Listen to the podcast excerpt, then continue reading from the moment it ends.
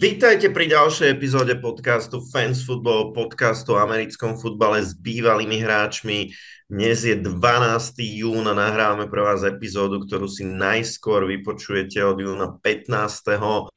Ja som Vlado a so mnou tu sedí Peťo a máme ako každý týždeň pre vás veľmi obsiahlú dávku informácií, či o pôsobení slovenských tímov Českej ligy amerického futbalu, alebo dneska aj o NFL a určite sa pobavíme o flag futbole, ktorý sa hrá na Slovensku, tak aby sme to celé stihli, poďme rovno na to. Tak ako hovoríš, eh, už tento víkend nás čaká zápas roka medzi Nitro Knights a Bratislavou Monarchs, zápas, ktorý rozhodne, kto bude druhým postupujúcim zo skupiny Východ. Prvne sa dostaneme k tomuto zápasu. Poďme sa obhliadnúť za posledným kolom, kde e, Nitra Knights na domácom štadióne hostili Ostravu Steelers. Tak ako vždy aj teraz e, sme oslovili zástupcu z týmu Nitri Knights, aby zhodnotil zápas z ich pohľadu a urobili sme to hneď priamo na štadióne, kde sme oslovili aktuálne najlepšieho receivera v drese Nitri a tým je Luboš Papačka.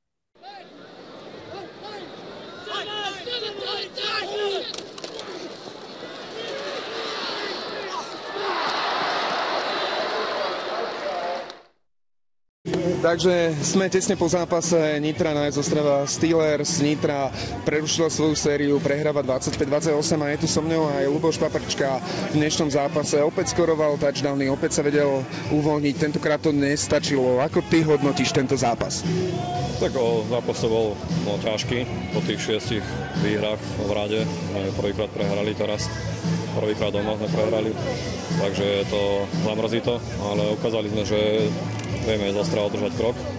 A ak sa nám podarí postúpiť do semifinále a potom teda aj do finále, tak ak sa tam teda dostaneme, tak môžeme vedieť o tom, že to môžeme kľudne celé vyhrať a dokážeme si nedržať krok a myslím, že keď sa opravia nejaké veci, tak ich ľudia môžeme aj poraziť, čiže tak Určite sme dneska videli perfektnú hru, ofenzívnu, behovú, aj ranovú. Škoda, fakt stačilo veľmi máličko. Tento výsledok ale znamená, že budúci týždeň sa bude hrať o playoff. Nitra bude hrať doma proti Bratislave Monarchs. Ty si hral aj za Monarchov. Špeciálny zápas pre teba? Mm, ani veľmi nie, ja to tak ani neberem ale akože bude to zápas už to, že tam pôjde o playoff, neviem, aké sú presne tie postupové kalkulačky, ale ak tam teda pôjde o playoff, tak to bude zápas naozaj, že tvrdý a budú bojovať obidve mužstva, aby sa tam do toho playoff dostali, takže bude to určite veľmi dobrý zápas a myslím, že bude, už dnes bolo dosť fanúšikov, tak budúci týždeň, čo to tu bude, tak to bude, to bude masaker. No. Je to pre vás ako pre hráčov vždy niečo špeciálne nastúpiť proti Bratislave? Ty si hovoril, že teraz, že to až tak nevnímáš, ale celkové tá príprava bude trolinku iná, pôjde posledný zápas sezóny, pôjde o play-off proti Bratislave na domácom ihrisku, určite sa budete chcieť ukázať? Tak určite sa chceme ukázať vždycky, či je to Bratislava alebo hoci aký iný super, ale o, myslím, že pôjdeme normálnou prípravou, ako sa pripravujeme na každý zápas. Budeme analyzovať video, že o, offense, defense, čo hrajú, a budeme si podľa toho robiť gameplan na nich a uvidíme, že ako to dopadne budúci týždeň, ale ja verím tomu, že sa pripravíme dobre a že to vyhráme a doistíme si to playoff. Ďakujem za rozhovor. Ďakujem aj.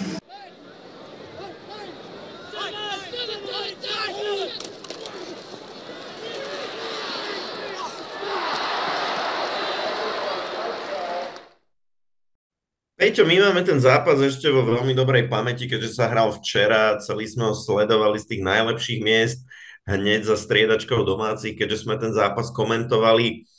Ako by si ho zhrnul? No, bol to fantastický zápas na sledovanie. Mali sme možnosť vidieť fenomenálny prvý polčas e, zo strany Nitri Knights, kedy skorovali tri touchdowny a dostali sa viackrát do vedenia, pridali intercepčný, všetko vyzeralo to, to, to tak, že Ostrava Steelers odíde z tohto zápasu ako porazený tým. Druhý polčas ale Ostrava prevzala iniciatívu, podarilo sa Nitru Knights eh, viackrát zastaviť, presadili sa v útoku a veľmi dôležitý a záverečný drive dokázali ustať a dokázali sa hýbať po ihrisku tak, že ukrojili z tej času miery prakticky všetok čas, ktorý v tej štvrtej štvrtine zostával. To bolo zhruba nejakých 5-6 minút a tým pádom dokázali odkontrolovať uh, tento zápas. To, to je asi také zhrnutie jednou, dvoma vetami, ale čo je dôležité povedať, naozaj rozhodovali úplne detaily v tomto zápase. Nebolo, by, nebolo to o tom, že jeden alebo druhý typ mal absolútnu dominanciu v nejakej fáze.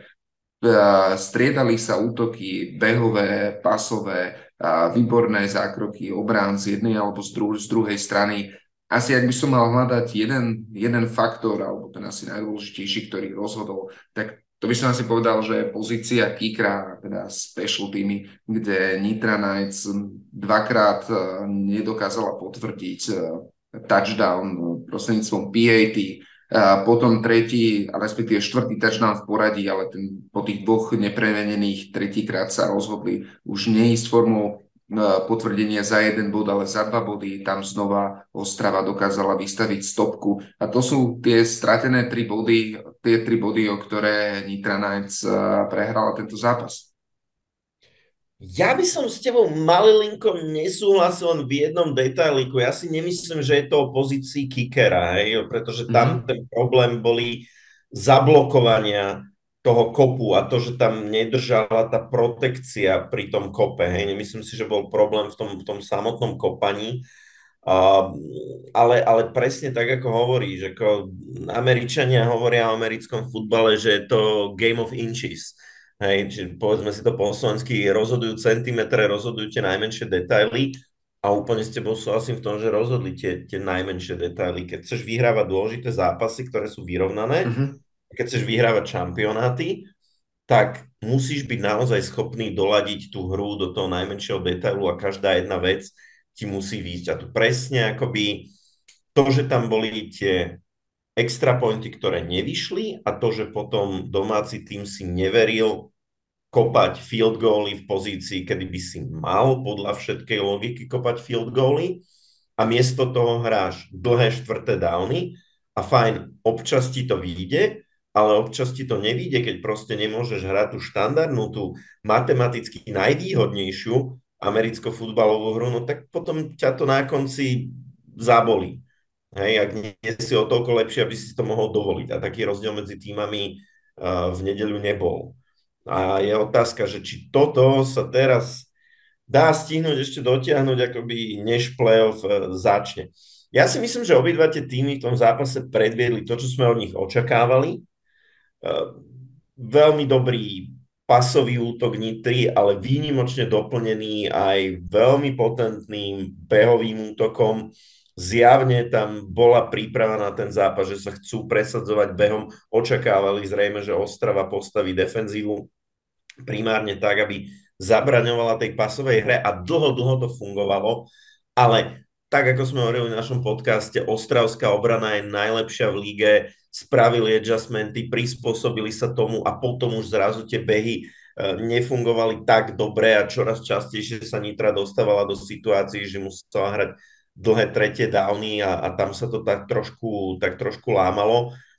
Povedzme si aj jednu vec, ako bolo to v tom televíznom prenose, ktorý sme my nevideli, keďže sme ho komentovali a povedali to ako komentátori, tak niektorí ľudia, s ktorými som sa rozprával ja, ktorí to sledovali, prišlo tam a možno, možno, nejdem hovoriť určite, aj k takej nejakej rozhodcovskej chybičke, kedy v rozhodujúcom momente nedali správny spod, lebo neposúdili dobre forward progress a mohol ten zápas vyzerať úplne inak, keby tam Nitra dostal tesne pred endzónou Ostravy first down tesne pred koncom, takže Stávajú sa aj takéto veci. Ja nebudem hovoriť, lebo jednoducho z toho môjho uhla pohľadu sa to veľmi ťažko posudzovalo. Ale vďaka tomu, že to tak celé dopadlo a že Bratislava tesne predtým v zápase, ktorý sa hral o pár kilometrov ďalej, porazila Přerov, tak sa môžeme aspoň tešiť na, na obrovské derby tento týždeň. Určite to bude zápas, ktorý musí každý fanúšik, či už väčší alebo menší fanúšik uh, amerického futbalu vidieť. bude to to najlepšie, čo za dlhé roky a, tu bolo. A keď ešte sa na moment môžem vrátiť k tomu zápase, zápasu proti a, Ostrave, ja ti poviem tak, že tiež som, ja som si pozrel tú časť prenosu, kde sa práve odohrala táto, táto hra. Išlo o prakticky posledný drive v Nitri, v štvrtej štvrtine dlhá nahrávka na Luboša Papačku, on zachytil, ale bol ako keby posunutý naspäť, ten spot, kde mal byť daný, je samozrejme otázne, že či Nitra mala pokračovať v útoku alebo nie. Tam to kľúčové, alebo to, čo môže byť tým rozdielom, prečo som spomínal aj toho Kíkra, alebo mať celkové pokrytú pozíciu Kikra už na takejto úrovni je naozaj dôležité. E,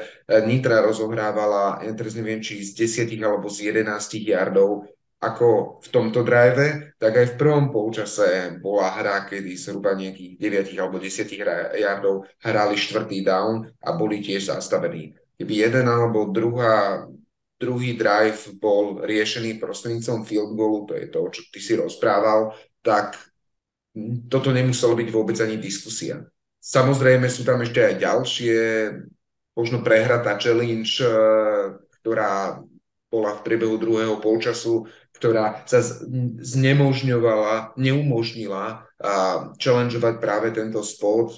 To tiež do toho mohlo nejakým spôsobom zasiahnuť. Skladka naozaj rozhodovali malinkaté detaily, čo je na druhú stranu ale taký perfektný, perfektné vysvedčenie pre tým eh, Nitri Knights, že s absolútnym tým favoritom aktuálne na zisk titulu Ostravou Steelers dokázala držať takto krok a všetci tí fanúšikovia, ktorí tam boli, tak eh, mohli s napätím sledovať zápas doslova do poslednej sekundy. Tak, tak a my sme si to tam určite na tom štádione užili. Tá atmosféra bola ako vždy úžasná a ešte povedal by som, ešte úžasnejšie ako predtým. Neviem teraz presne, koľko bol oficiálny údaj o počte divákov, ale ja by som povedal, že tá tisícka tam bola.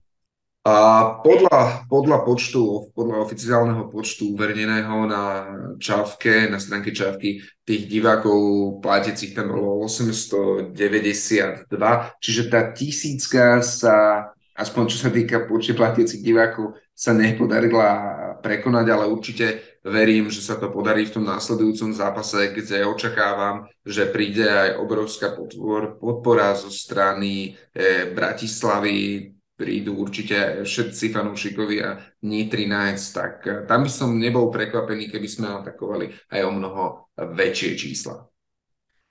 Už sme spomínali, že cez víkend sa odohral aj druhý zápas slovenského týmu, v ktorom Bratislava Monarchs porazili Přerov Mamoc a pripravili tak Přerov aj o teoretickú šancu postúpiť do play-off. Keďže my sme komentovali v Nitre, tak sme ten zápas nevideli, nebol z neho ani nejaký prenos, ktorý by sme si pustili zo záznamu, len, len taký online stream, takže nechceme, nechceme ho veľmi hodnotiť len na základe nejakých štatistík, ktoré sme si pozreli, ale chvála Bohu, ako býva našim dobrým zvykom, tak máme hostia, ktorý nám k tomu zápasu vie niečo povedať a určite nám povie aj e, oveľa viac zaujímavých vecí.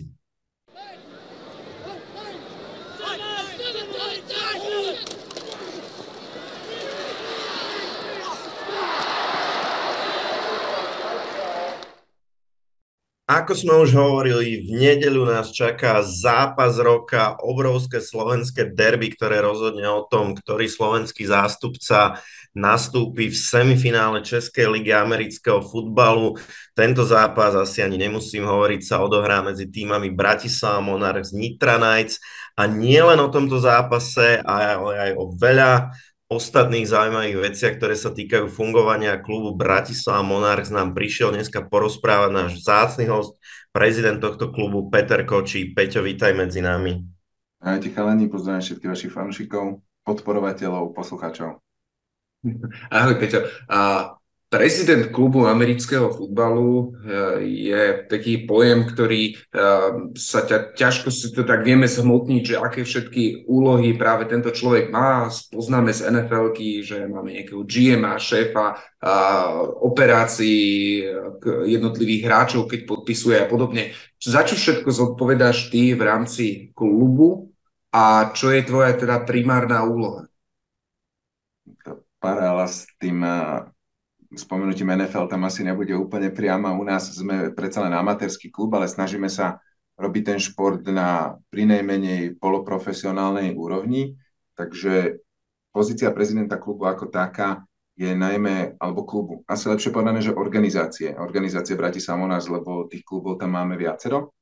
Tak uh, najmä moja funkcia je o tom komunikovať uh, s partnermi, so sponzormi, dohadovanie podmienok, komunikácia a administratíva kompletná, čo sa týka Českej asociácie amerického futbalu a Slovenskej asociácie amerického futbalu, um, zabezpečovanie prestupov, tá, najmä tá administratívna časť prestupov, a komunikácia určite s našimi jednotlivými trénermi.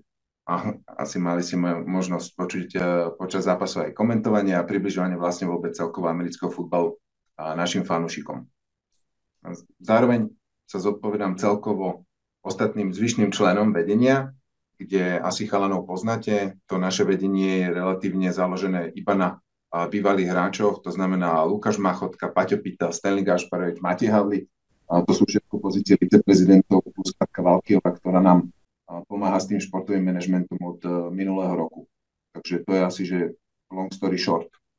Mm-hmm. Spomenul si kopu veci, ktoré zastrešuješ. Ja sa chytím tej jednej, keď si spomínal o komunikácii za vyjednávanie, dohadovanie sponzora. My sme to viackrát spomenuli v našich epizódach, že či chceme, či nechceme, ten, ten sponsoring je tam dôležitý, to zázemie, ktoré tá nejaká spolupráca vie vytvoriť, vie diametrálne posunúť ten klub, tú organizáciu niekde inde. Vy ste tesne pred sezónou ohlásili velikánsku, spo, velikánsku spoluprácu s novým sponzorom St. Nikolaus. Aké náročné je dotiahnuť takto generálneho sponzora pre takto organizáciu? Ako náročné je si získať niekoho pre americký futbal z tejto komerčnej sféry? To bola v tomto roku asi jedna z tých úplne že najťažších vecí, ktorá sa nám podarila. Si to povedal presne, že to bolo tesne pred, tesne, tesne pred začiatkom sezóny. My sme tú komunikáciu s partnermi, však aj z ostat, ostatní chalani sa o to snažia. Komunikovali sme, kľudne môžem povedať, že s desiatkami partnerov, od tých najväčších aj po menších, po tom, čo vlastne po poslednej sezóne sme nejak skončili spoluprácu s tým predchádzajúcim generálnym partnerom, ktorý už si neprijal spolupracovať tak sme hľadali nového a potrebovali sme, cítili sme tú potrebu mať nejakého veľkého silného eh, hráča za sebou, aby tá bola v celej tej organizácii väčšia istota. Takže toto sme začali riešiť už v priebehu eh, leta minulého roka, ale jaká bola tá situácia? Eh, inflácia, energia, to zna, energie, vysoké ceny, čiže ochota firiem investovať do športu, ktorého popularita, povedzme si na Slovensku, ešte nie je tam asi, kde by sme si to my všetci predstavovali a zároveň to, že americký futbal v týchto našich európskych podmienkach má strašne krátku sezónu, tak z toho titulu aj tá, ten pocit toho partnera, že peniaze, ktoré investuje, sú investované do správneho športu, je náročná a každým rokom je to asi náročnejšie. Ale my sme so San Nikolausom začali komunikáciu niekde už e, v priebehu septembra minulého roka, lebo že nemusíme si klamať, San Nikolaus je jeden z najväčších podporovateľov športu na Slovensku, čiže prirodzene to bol jeden z tých partnerov, ktorých sme chceli osloviť. A na začiatku tá spolupráca bola odmietnutá, alebo teda posunutá, že skúsme sa o tom porozprávať budúci rok, tiež potrebovali vedieť, ako im dopadnú čísla a ako im to zapadalo, zapadalo do konceptu. A poviem úprimne, že tam na nejakom prelome roku sme s chalanmi už boli dosť v smutku z toho, že sa nám nedarilo zohnať nejakého takéhoto hlavného partnera. Ale potom stále, ako my sme mali pocit, najmä som sa o tom s Lukášom Machotkom rozprával, lebo na týchto veciach najmä robíme spolu, že cítime obidva, že naozaj niečo dobre sa podarí a bum, február, začali intenzívnejšie rokovania, boli sme tam na väčšej prezentácii, stále sme sa začali zoznamovať s viacerými ľuďmi a potom, potom to prišlo. Sedel som večer doma, pozeral som niečo na Netflixe, neskoro večer, bolo asi 9 hodín a volal mi marketingový riaditeľ, tak uh, hovorím si, že to bude buď dobrá alebo zlá správa a bola to tá veľmi dobrá správa kde sa rozhodli aj spolu s vedením, že idú do toho, chcú si to vyskúšať, že je to pre nich zaujímavý, netradičný šport, lebo oni sú najmä sa Nikolov z tých tradičných športoch a už to bol úplne, že posledný februárový deň, kedy táto informácia vlastne o nich bola ako potvrdenie a sa Nikolause veci fungujú tak, že čo si naozaj povieme, to, to platí, až potom sme riešili nejaké papierovačky. A hlavná debata bola o tom, že sme chceli koncepciu. Chceme partnera na dlhšie obdobie a so San Nikolausom tá debata od začiatku bola na obdobie troch rokov, kde si tento rok urobíme ako benchmarkový. Ten problém, že sa nám podaril takýto hlavný partner až tesne pred začiatkom ligy bol v tom, že pravidlá Českej ligy nás nepustili do toho, aby sme si vedeli hneď získať quarterbacka, lebo to bol ten hlavný cieľ, že chceli sme partnera, aby sme mohli do, dotiahnuť pre fanúšikov a vôbec pre celý tým amerického quarterbacka. Aj keď sme celú off-season vlastne pripravovali obidvoch slovenských hráčov na pozícii quarterbacka, ale tým, že až začiatkom marca dochádzalo k oficialitám, tak v Českej je také pravidlo, že ak do 28.2. nepodpíšeš, alebo teda nezaradíš na súpisku importa, tak následne za ňo platíš tak povedzme v úvodzovkách pokutu 2400 eur. A my sme si proste na klube povedali, že dajme se, tejto sezóne šancu so slovenskými chalami, to sme si odkomunikovali aj s partnerom, využijeme tie, využijeme tie peniaze na materiálno-technické zabezpečenie klubu a pôjdeme do toho vo, forme, vo formáte bez importa, ako už to bolo na poslednú chvíľu. A samozrejme to nie je len otázka peňazí, ale bežne si toho importa dovediete už niekde v januári alebo v polovici februára, aby ste mali možnosť celú tú koncepciu, hernú playbook a spoznávanie s hráčmi dávať dokopy. Takže toto celé, keď to zaobalím správa zľava, tak to zaistenie toho generálneho partnera Sunny Claus bolo, že najkľúčovejšia úloha vôbec, ktorú som mala. A sme v klube naozaj, že veľmi, veľmi, veľmi šťastní, že sa nám podarilo. A musím povedať, že tá spolupráca s nimi je perfektná. Boli, urobili si na jednom z našich zápasov event prevedenia pre zamestnancov. Na každý zápas chodia zamestnanci, dostávam informácie z marketingu, ako si zamestnanci to pochvalujú, ako i informácia je aj z médií, z trhu, že wow, že do akého zaujímavého športu ste to išli, že super krok. Takže aktuálne zatiaľ všetky tie informácie, ktoré od nich máme, alebo teda ten feedback je veľmi pozitívny. Spomenul si viacero vecí, zaistenie sponzora, vytvorenie zázemia, spomínal si import quarterbacka, na to všetko sa určite e, opýtame, lebo to nás zaujíma aj nás.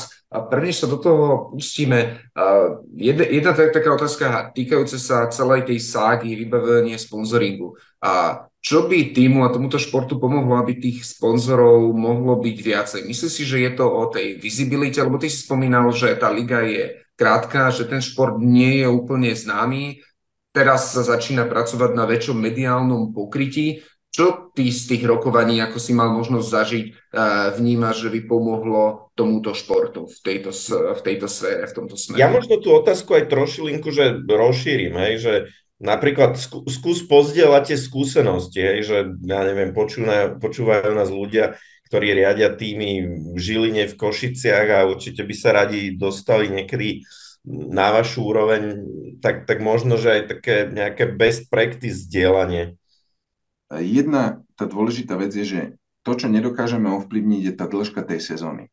A v tejto sezóne Čavky hráme proste 10 zápasov. 5 doma, 5 vonku, prípadne playoff, ak, ak sa podarí.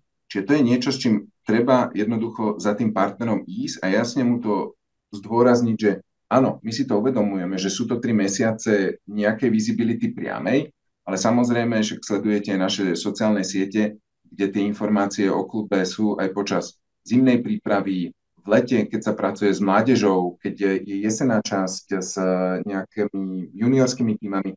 Takže dajú sa tam nájsť veci pre toho partnera, ktoré tú sezónu vedia, vedia natiahnuť. A keď sa pýtaš, že čo nám vyšlo u Sunny Klaus, aspoň si myslím ja, je to absolútne nadšenie, ktoré my tam s chalanmi máme. Keď to robíš niečo, že z presvedčenia a dokážeš strhnúť tých ostatných ľudí, ktorí na teba pozerajú, chytali prvýkrát e, do rúk helm. Vysvetľovali sme im, ako vôbec e, fungujú, ako fungujú pedy, aké sú pravidlá a keď ich do toho čím ďalej a viac sme interesovali, tak ten záujem z ich strany naozaj rástol. A to, čo by určite pomohlo, alebo že kde pokulhávame na Slovensku, keď si to len porovnávame s Čechmi alebo s Čechami, je týmy a liga. Um, povedali ste to úplne jasne. Na Slovensku aktuálne fungujúce týmy, keď vezmeme tú seniornú časť, je Nitra a Bratislava. A my si pamätáme všetci traja, kedy tu ešte boli kluby ako sú Smolenice, Trnava našťastie v tých dorasteneckých kategóriách je Žilina rovnako mm, Košice. To znamená, je tu potenciál na tom Slovensku, aby tie kluby sa opäť vrátili. Určite my chceme podporiť ligu a samozrejme nie tým asi najlepším uh, depchartom, ktorý máme k dispozícii, ale niekde na jeseň chalanmi, ktorí sú uh, druhý, tre, druhý alebo tretí string, aby sme vedeli podporiť aj tú Slovenskú ligu, aby sme vedeli dať možnosť zahrať si proti tým ostatným klubom. To znamená, potrebujeme viac tímov, funkčnú ligu, prezentáciu v médiách, čo musím akože úplný uh, shoutout dať uh, Lacimu Fabovi a Jošportu, však viete, že Jošport je jeden z našich uh, partnerov, uh, vysielajú alebo vysielali aj minulý rok zápasy, priame prenosy, tento rok sa dostala aj Nitra na obrazovky. To znamená, Laci Fabo a Roman Neuschel absolutorium k tomu, že snažia sa ťahať americký futbal na taký marketingový priestor, ako je priamy prenos na Sport. To znamená, že toto je niečo, čo, na čo určite počúvajú partnery. No a samozrejme práca s mládežou a tým pádom strhnutie aj tej uh, mladej generácie. Skúsim to shrnúť, lebo viacej toho si povedal, že nadšenie, nejaké ligové zázemie, respektíve zápasy v rámci legy, mediálne pokrytie, práca s mládežou, samozrejme. Ešte niečo by si vypichol? Jedna z tých hlavných vecí, ktoré si ešte myslím, že pomôžu tej zvyšovaniu alebo zvyšovaniu popularity ako takej, a hlavne tomu, aby sme napravili tú nálepku, že americký futbal je nejaký okrajový šport na Slovensku, je len, že sa pozrieme za hranice. Vidíme, aký veľký úspech robí ELFK, European League of Football. Tento rok uh, zase sa rozšírili o ďalšie krajiny, o ďalšie týmy, ale len či ste zachytili včera 32 500 divákov na zápase v Hamburgu. To znamená, to je, že už neskutočná kulisa vyrovnajúca sa Bundeslige. Zároveň ja som bol minulý rok eh, na zápase v Míchove, kde hral Tom Brady a keď som si chcel kúpiť lístok, vstúpil som do tej waiting queue asi v štvrtej sekunde po tom, čo to otvorili a ja som dostal poradové číslo asi 450 tisíc dačo. Mm-hmm. A keď som sa potom zaujímal o to, že koľko ľudí malo záujem o tú kúpu lístkov, tak takmer 2 milióny ľudí boli vo waiting queue na lístky na uh, Allianz Arenu v Mníchove. Čo je že úplne jasný imperatív toho, ako ten americký futbal v Európe rastie. Vidíte, že NFL dala v tejto sezóne ďalšie zápasy do Nemecka, v Londýne už sa hrá pomaly, že 20 rokov, Čiže toto všetko nasvedčuje tomu, že ten americký futbal je podľa mňa na veľkom vzostupe a my len musíme touto mravenčí prácou eh, to na Slovensku stále tam smerovať. A keď rozprávaš o, to, o tom zápase, ja som sa tiež pokúšal získať ten lístok. Ja som bol na tom o trošku horší ako ty. Ja už som atakoval prvý milión a to som si myslel, že som najhorší, ale nakoniec, na, nakoniec som zistil, že presne, že ich tam bolo o mnoho viacej. Ale keď rozprávame o Allianz Arene a ty si, ty si rozprával aj o tom nejakom zážitku, o tej propagácii a, toho, toho týmu, a jedna z tých vecí je, na ktoré sa nás často ľudia, ľudia pýtajú a to, to riešia aj pri tých prenosoch, je samotný štadión, na ktorom sa hrá. My máme skúsenosť eh, teraz eh, v Nitre, keď sa presunuli z Kineku na štadión pod Zoborom, že ten, ten game day experience je o mnoho väčšia. Predsa len ten štadión na Mladej garde nenaplňa ten potenciál toho zápasu. Poviem to takto. Ja to poviem ešte inak, že podľa mňa nie je taký, aký by si Monarch zaslúžili. Tak, to je možno to úplne to naj, naj, najsprávnejšie. Asi vieš, kam tým smerujeme. Kde má Monarchs budú hrať možno budúcu sezónu? Ako nad týmto uvažujete? A či môžeme možno v budúcnosti očakávať presun, presun na nejakú inú plochu? Snažili, by ste, snažili ste sa byť taký veľmi uh, diplomatický v tom, ako ste išli okolo toho. Jasné, prvú vec poviem úplne jasne, že obrovsky ďakujeme STU a celému STU a Reálu Mladá Garda, že máme kde hrať. To je proste jedna vec. To, že tie podmienky nie sú také, aké by sme našim fanúšikom a sami sebe chceli dať, to je proste jasná vec. Najpalčivejší problém, ktorý riešime mimo vlastne financií, je to, že v Bratislave nie sme schopní nájsť štadión, ktorý by vyhovoval tomu, čo my potrebujeme a zároveň, že by nás tam niekto pustil hrať. My sme takí bratislavskí novadi, však asi si to pamätáte, že hrali sme na Nobelke, hrali sme na EŠKP, čo bol úplne fantastický štadión. Ale ministerstvo vnútra ho rekonštruuje, to znamená, tam už hrať určite nebudeme. Hrali sme na spojoch, teraz hráme na Mladej garde a tak ako ste hovorili, či sa pozeráme niekde inde, alebo akým spôsobom to bude budúcu sezónu, jedna z tých vecí je, že ten game day ako taký na mladej garde nám trvá 3 hodiny pred zápasom, vôbec všetko povykladať zo skladu, ktorý je cez niekoľko schodísk hore-dole, musí na tom robiť skoro 15 ľudí a potom ešte 2 hodiny po zápase.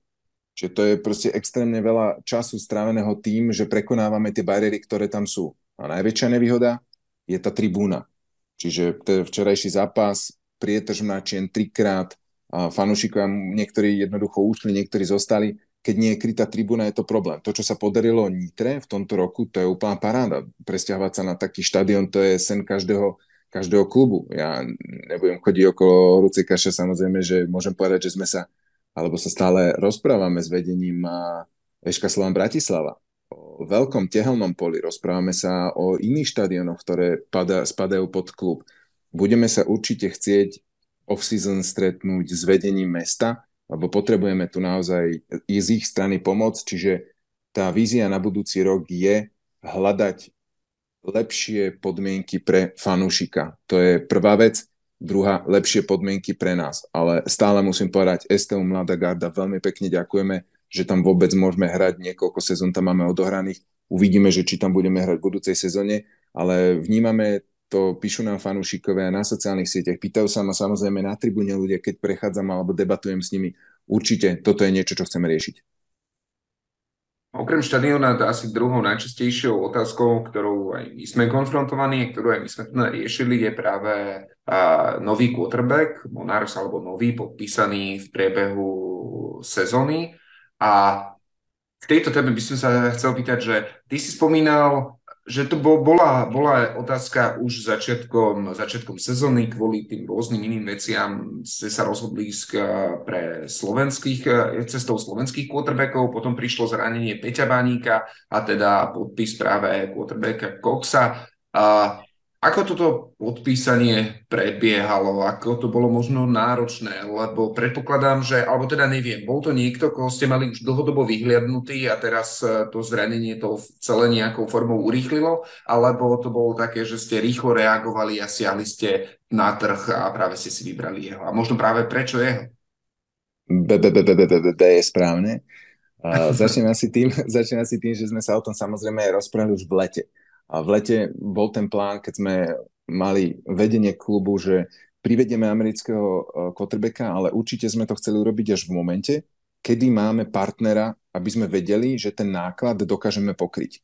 Lebo ten náklad rádovo hovoríme niečo medzi 10 až 20 tisíc eur na, jednoho, e, na platbu jednoho quarterbacka na tie 3 mesiace, ktoré chcete, aby som vami strávil, alebo 4 v tom lepšom prípade.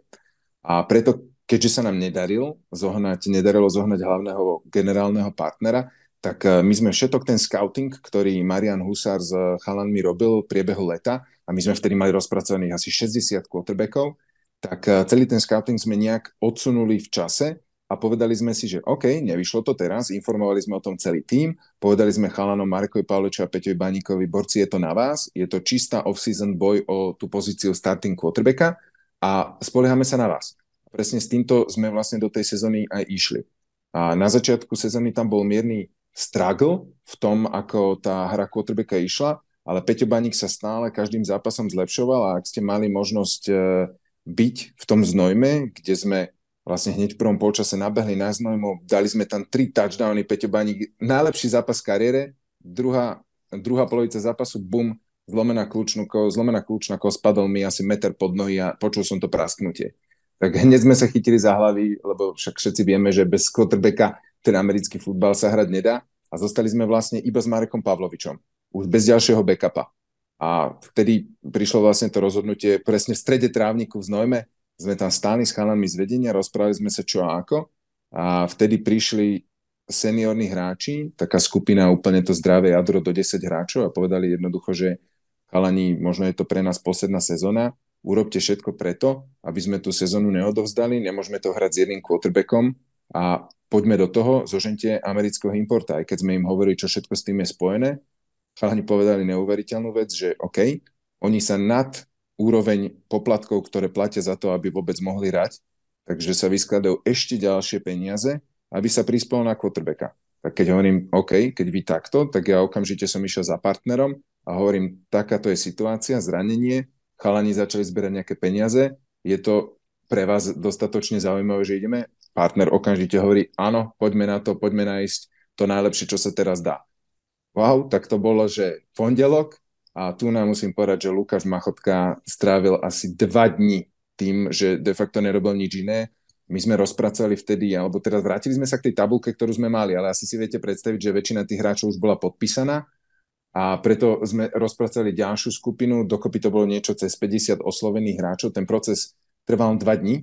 Rýchla selekcia, komunikácia s viacerými uchádzačmi, posielanie e-maily, oni samozrejme niektorí neodpovedajú, lebo už nemajú správne updatenuté profily na takých tých eh, vyhľadávačoch, kde eh, viete pozerať voľných hráčov v rámci vlastne Európy alebo sveta, čiže už boli obsadení, tak eh, tá komunikácia v konečnom dôsledku bola naozaj už iba s jednotlivcami a my sme mali jasnú víziu. Chceli sme dual threat quarterbacka a preto keď sme začali komunikovať, tak uh, už ich bolo iba niekoľko a ja si to pamätám, to bola nejaká hlboká noc, kedy sme mali prvý call s Bredom a mhm. však Bred je chalan z Texasu, čiže ten časový posun neoklamete.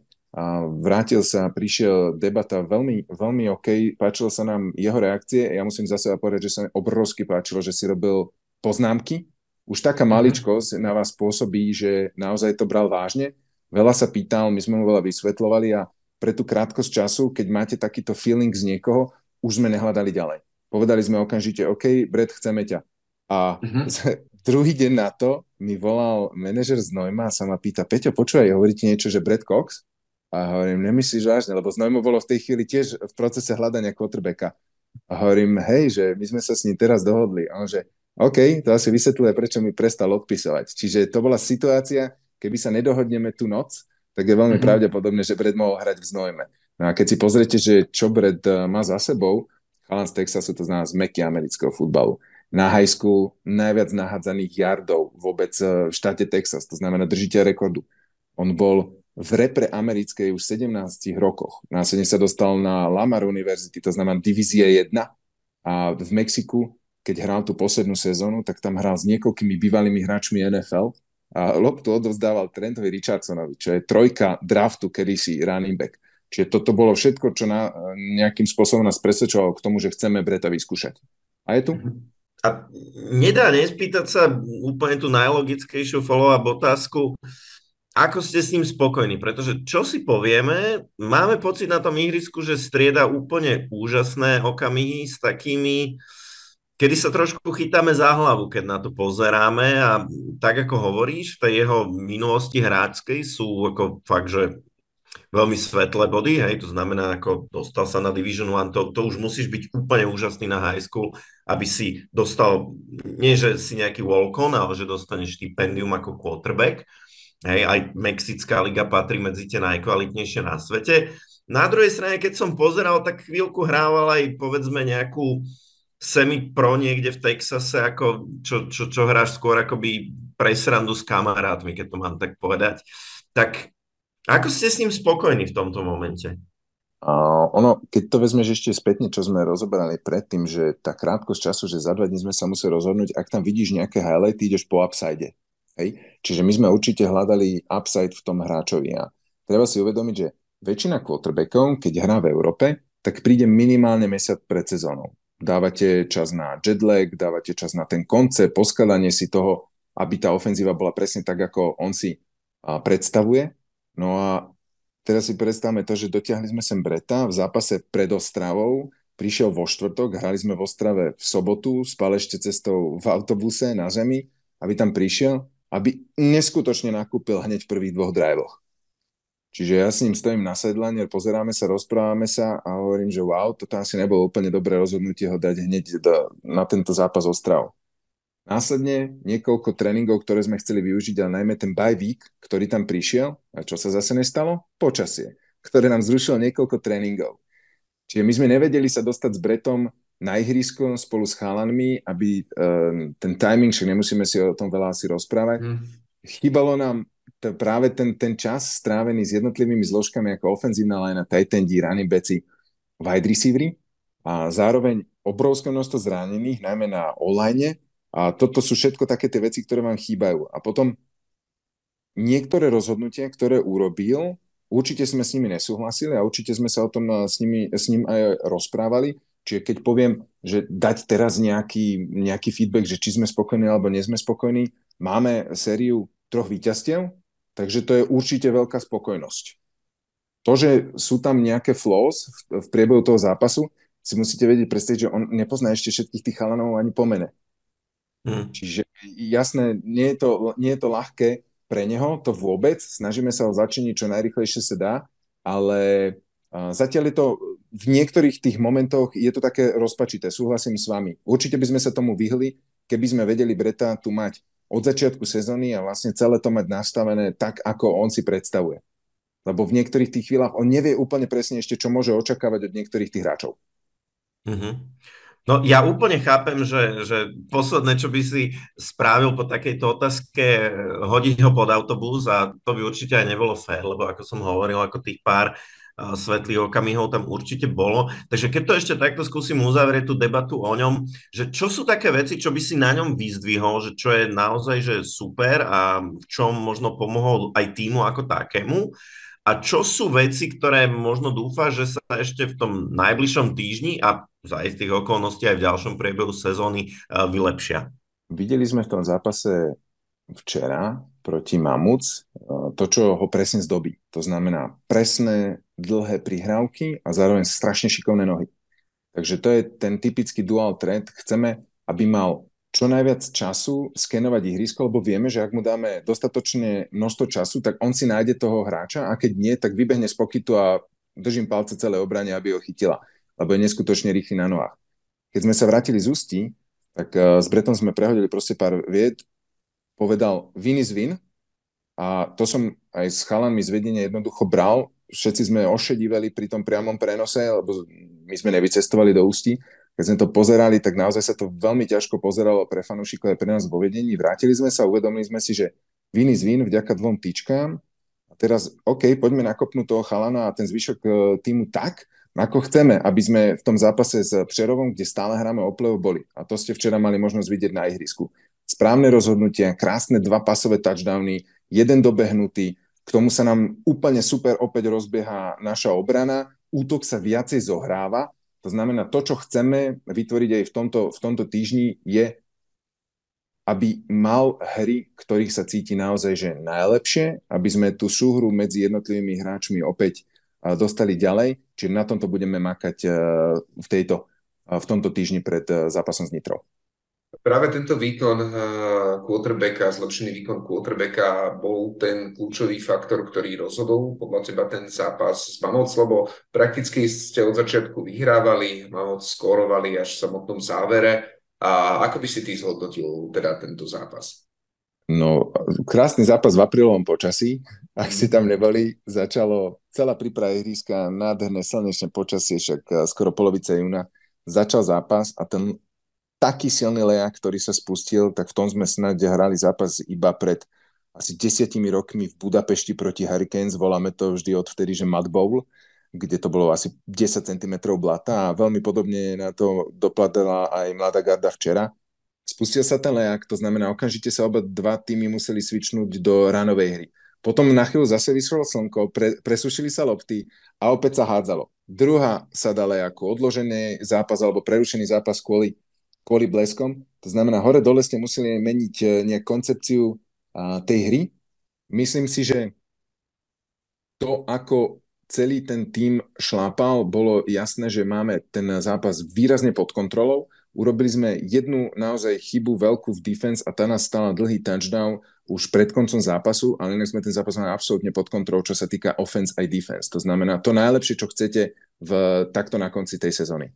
Znamená to aj to, že tá forma graduje alebo zlepšuje sa. Spomenul si zlepšenú hru quarterbacka, spomenul si zlepšenú hru defenzívy. Určite to bude potrebné pred tým budúco týždňovým zápasom proti Nitre, čo sa dá povedať, že i keď to tak nie je oficiálne, ale v zásade ide o štvrtfinále. Tým, ktorý vyhrá, tak postupí, postupí do play-off. A prvý zápas na Mladej garde z Bratislava Monarchs s Nitrou prehrala, čiže má im aj čo vrácať. A čo ty očakávaš od tohto zápasu, ktorý sa dohrá budúci týždeň v Nitre? My sme sa o tom rozprávali s Lacim asi niekde, s Lacim Fabom asi v polovici súťaže ja mu hovorím, Laci, sleduj posledný zápas Monarchs Nitra alebo Nitra Monarchs, tam sa bude rozhodovať o tom, kto pôjde do play-off. Laci vtedy na mňa tak pozeral po tej sérii prehier, že čo myslím a my už sme vedeli, že máme Breta, takže mm-hmm. uh, sme čakali, že proste príde tento veľký switch, nakopne to samozrejme aj zvyšok týmu, čím nehovorím, že by ten tým nehral dobre aj bez Breta, ale jednoducho, keď máte takúto individualitu a viete to okolo neho postaviť, tak samozrejme to posunie aj zvyšok týmu. A vidíme, že je to od zápasu zápasu lepšie. Takže presne, my sme naozaj už dlhšiu dobu sa pozerali na to, že OK, poďme zápas za zápasom, poďme urobiť všetko preto, aby sme na konci tej sezóny sa vedeli sami sebe pozrieť do očí a poďme to urobiť tak, že ak nám zahrajú niektoré veci do karát, lebo sme to už nemali iba vo svojich rukách, tak si to vieme rozdať s Nitrou v, v Nitre v poslednom kole, opriame štvrťfinále, alebo teda, že to štvrťfinále nepísané o postup do playoff.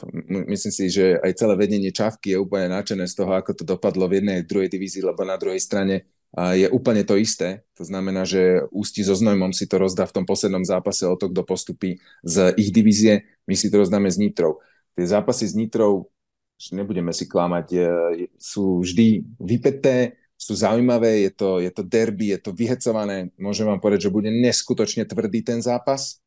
Bude to o tom, ako sa jeden aj druhý tým na to nastaví uh, hlavami, lebo ten talent, ktorý je na jednej aj na druhej strane, či v offense, či v defense, ten je že nepopierateľný, tá Česká liga to vidí a teraz si to len proste chalani budú musieť uh, buchnúť medzi sebou. Viete, že v Nitre hrá kopec chalanov, ktorí s futbalom začínali v Bratislave, čiže tá rivalita je tam posunutá niekde úplne inde. Obrovsky sa na to teším. To je neskutočné lákadlo pre fanúšikov. Dúfam, že v Nitre bude veľa, veľa našich fanúšikov Monars. Dúfam, bolo by super, keby to bolo, že rekord v návštevnosti, keby sme urobili rekord návštevnosti, ten nitrianský e, štadión si to naozaj že pýta Takže podľa mňa máme pred sebou jeden z tých vrcholov sezóny. Pre naše dva týmy absolútne. Ja možno zareagujem a maličká odbočka. Spomínal si zápas, ktorý sa odohrá medzi uh, Znojmom a Ústí uh, v západnej konferencii, ktorí sa tam pobijú takisto ako Nitra z Bratislavou to druhé postupové miesto. Príde ti fér ten herný systém, kedy tam sa o to miesto v play-off pobijú dva týmy s bilanciou 2-7 Zatiaľ, čo tuto na východe sa môže stať, že tým, čo bude mať 6 víťazstiev, tak do play-off nepostúpi? Teraz budem sa snažiť tak nejak akože aj polodiplomaticky, ale všetci, čo ma poznajú, vedia, že ja veci priamo a na rovinu pomenoval som to presne takto pred týždňom, úplne presne v tomto čase, keď sme mali feedbackový call medzi českými týmami alebo týmami, ktoré hrajú v českých súťažiach a Čavkou. Bol to otvorený call, kde sa mohli pripájať zastupce jednotlivých klubov, bola tam aj e, rada Českej asociácie amerického futbalu a to bola moja prvá otázka, ktorú som e, položil. Ako plánuje ČAF skladanie vlastne tej najvyššej súťaže Snapex ligy pre budúcu sezónu a určite nás to zaujíma z tej strany, že či sa plánuje ten istý systém medzi divíziami, ten istý počet e, tímov, lebo sa veľmi koketovalo v minulej sezóne aj s príchodom nejakých maďarských tímov. Podľa toho, ako tie indície vyzerajú a ak zostanú tie týmy tak, ako sú, tak e, Čavka asi nebude na tom niečo meniť. Je, musíme pochopiť tú situáciu, v ktorej sú, že keď rozhodujú na, v rámci vlastne tej regionálnej štruktúry medzi západom a východom, tak strašne ťažko sa vám tam robí podľa nejaké výkonnosti. Však vidíme to v NFL, tá výkonnosť sa vám točí čo 3-4 roky, takže nevedeli úplne presne, ako ktorý tým bude mať výkonnosť. Že to takto vyšlo, žiaľ, je to čisto o tom, že my si máme vyhrať dostatočný počet zápasov na to, aby sme sa do play-off dostali. Nemáme možnosť to nejakým spôsobom ovplyvniť, lebo sme mimoriadný člen Českej asociácie mm. amerického futbalu, to znamená, nemáme hlasovacie práva, ale garantujem vám, že sa zúčastňujeme úplne všetkých kolov alebo stretnutí, kde sa o takýchto veciach rozpráva. Snažíme sa hovoriť aj z tej svojej strany, ale samozrejme sme slovenský klub hrajúci v Českej lige, čiže ďakujeme za to, že môžeme hrať e, v Českej lige. Ak oni urobia iné rozhodnutie, budeme ho, budeme ho rešpektovať. Mali sme možnosť vyhrať viacej zápasov, že by sme sa teraz nemuseli stresovať, takže je to čisto na nás.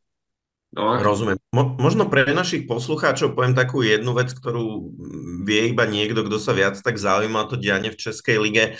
Um, jedno z pravidiel ligy pre túto sezónu bolo, že iba týmy, ktoré skončia na prvých piatich miestach, majú zaručenú účasť aj v budúcej sezóne, ak o ňu prejavia záujem. To znamená, ak napríklad skončíte, čo ja viem, nejaký 7 v poradí celkovo z tých 8, tak nie je to síce nejaké automatické vypadávanie, ale liga vám jednoducho môže budúci rok povedať, tak vy nebudete hrať tú najvyššiu divíziu. A je asi super, že vy ste si poistili, teda v prípade, že budete chcieť hrať Českú ligu, účastne aj pre budúcu sezónu. Čo to, čo to znamená predtým? Dáva vám to nejakú istotu a je Česká liga to, kam sa pozeráte v najbližších rokoch? Umenal si to úplne presne. Všetci sme to vedeli, že ten zápas s Přerovom vlastne rozhodne to, či budeme mať zaistené tú top 5 pozíciu. A Liga to pravidelne dáva vedieť, bolo to tak aj v minulých rokoch, do aké pozície musíš byť e, v rámci tabulky, aby si mal garantovanú pozíciu aj do ďalšej sezóny, lebo však tá Česká liga je zaujímavá, tak ako som povedal predtým, zaujímali sa o to nejak maďarské kluby, určite si vieme predstaviť, čo by to znamenalo, keby niektoré týmy z druhej ligy zrazu tiež chceli nejakým spôsobom viac hovoriť o tom, že OK, my sme poskladali dobrý tím, chceme hrať najvyššiu súťaž a bude sa tam rozhodovať medzi slovenským a českým tímom, takže tam ťaháte určite za tú kratšiu zápalku, takže urobili sme aj preto to všetko, aby sme mali garantovanú tú účasť tam, lebo aj teraz je že možno trošku skoro hovoriť o tom, ale samozrejme nemáme zatiaľ rozpracované e, iné pôsobenie ako Českú ligu. Nám sa tá Česká liga páči, je kvalitatívne, ak ste sledovali tie naše výsledky, tak e, hrali sme Rakúsku divíziu 1, ktorá bola kvalitatívne nižšie, než sme potrebovali. Dostali sme sa do AFL, neskutočné zápasy v AFL, podarilo sa nám tam vyhrať zápas, ale na takú kvalitu sme zas až nedosahovali. A potom sme začali hrať teraz v Českej lige, kde je to absolútne presne tam, kde potrebujeme, že sme správny doplnok do tej ligy, tie zápasy sú vyrovnané, sú zaujímavé, takže pre nás je Česká liga stále voľbou číslo jedna. Čiže, čiže Česká liga. E, ja som sa tu vo viacerých rozhovoroch, čo sme robili so zástupcami menších slovenských tímov, pýtal takú tú klasickú otázku, ktorú človek vždy počuje, keď sa hlási niekam do nejakej práce a to je to, že, že kde sa vidíte o 5 rokov. To znamená, kde by chceli Monarchs o 5 rokov byť, ako by chceli vyzerať, čo za výsledky by chceli dosahovať.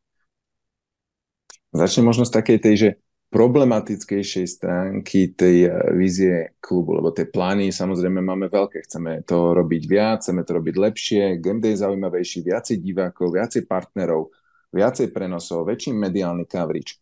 Ale celé to závisí od uh, celkovej vlastne popularizácie toho amerického futbalu na Slovensku.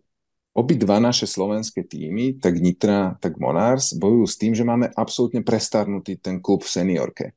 Stále to ťahajú hráči z tých minulých časov. To sú chalani, ktorí nejak sa dali dokopy v tých juniorských rokoch, niekde na prvom 2005 až 2008 a to keď si vezmete, že je stále jadro tých tímov, tak niečo sme možno zanedbali. A keď sa pozrieme len do Rakúska, tak tam kariéru končia chalani bežne 24, 25, 27 roční, že sú už dostatočne obúchaní a môžu odísť. U nás, keď si pozriete súpisku, proste máme chalanov, čo majú 38 rokov a Nitra to nemá iné. Čiže to, čo potrebujeme, tá vízia, tam musí byť v mládeži. Čiže tá koncepčná práca, ktorú sme tie minulé roky neúplne správne podchytili a teraz nás to dobieha. Takže preto mindsetovo sa v Monarchs meníme z toho, že chceme prioritizovať tú seniorku, ale pozeráme sa, že oveľa rokov nižšie. To znamená, asi ste zachytili, v Slovenskej asociácii hráme uh, FLEG, hráme U12, hráme U15, hráme U17. U12 a v U17 sme skončili druhý, v U15 urobíme všetko preto v poslednom turnaji, aby sme túto kategóriu vyhrali. To množstvo času, ktoré Stanley Gašparovič venuje deckám spolu s jednotlivými tými rodičmi, to je taká komunita, to keby ste chodili na tie tréningy alebo na tie zápasy, oni si napečú veci, prídu s nápojmi, pustia si tam hudbu, zabávajú sa. Normálne tam vzniká komunita. Presne to, čo chcete, aby okolo toho klubu bolo a na čom sa ten klub dá stavať. Tá úžasná atmosféra, ktorá tam je, na tej to chceme celé robiť. Od tej U12 cez U15, 17, aby ste vedeli vlastne postaviť zdravé týmy do U18 a U21. Rádovo hovoríme, toto je, že do 5 rokov, keď, sme sa, keď ste sa rozprávali, že kde asi do 5 rokov. Keď chceme ísť ďalej, tak potrebujeme urobiť to, že tieto týmy, ktoré chceme cez tú juniorskú alebo dorasteneckú časť urobiť, musia jednoducho nahradiť tých seniorných hráčov, ktorí odviedli svoju prácu, sme im neskutočne vďační, ale už proste si musia ísť odpočinúť, lebo sú vážne, že dobití. Takže z týchto hráčov to potrebujeme potiahnuť ďalej a produkovať hráčov do seniorského týmu. Tí mladí hráči majú naozaj že veľký hlad, to keď vidíme, máme tréning, kde hrá seniorka a juniorka na jednom ihrisku tréning. Tí chalani môžu sa pozerať na to, ako to seniori, seniori tam predvádzajú, sú disciplinovaní, sú tímoví, veľa robíme na ich kondícii, taktickej vybavenosti. To znamená, to všetko, čo chceme robiť v najbližších rokoch je najmä sa fokusovať na to, aby sme vyťahli postupne čoraz viac a viac hráčov do týchto e, jednotlivých častí, zložiek. My chodíme po stredných školách, už máme za sebou, že niekoľko veľa kusov náborov na stredných školách, či do našich jednotlivých tých zložiek, alebo do cheerleaderiek aj, to, aj vidíte, že aj toto spojenie, hovorím o nejakej komunite, hovorím o uh, cheerleadingu, kde zase napríklad Tina Manáková s babami neskutočne odrobená robota. Hej. To znamená, že zlata z posledných majstrovstiev Slovenska už niekoľkých, a teraz boli majstrovstvá Slovenska trikrát zlato v jednotlivých kategóriách. Toto sú veci, že celá tá organizácia nejakým spôsobom musí ísť široko okolo toho, aby ste hľadali hlavne tých mladých a postupne vedeli ten, tú popularizáciu toho športu okolo toho robiť. Takže toto všetko je to, čo je vízia, to, čo k tomu potrebujeme. Jasné, sú nejaké peniaze, sú nejakí partnery, ale keď vidíte, ako tí rodičia s tými deťmi začali tým žiť, možno ste zachytili na našom Facebooku ten obrázok zo včerajšieho podvečera lomeno večera, kedy v mhm. totálnom lejaku mamička s malým uh, dievčatkom z U12 zbierali flaše na sideline v tom daždi. To je to, je to čo je. To, to je tá vízia. Takto chceme, aby to bolo. Takže to je naozaj veľmi pekná vízia a my budeme určite držať palce, aby sa podarila naplniť. Peťo, veľmi ti ďakujeme, že si si na nás našiel čas prísť ju zozdieľať s nami a porozprávať nám aj všetky tie ostatné zaujímavé veci.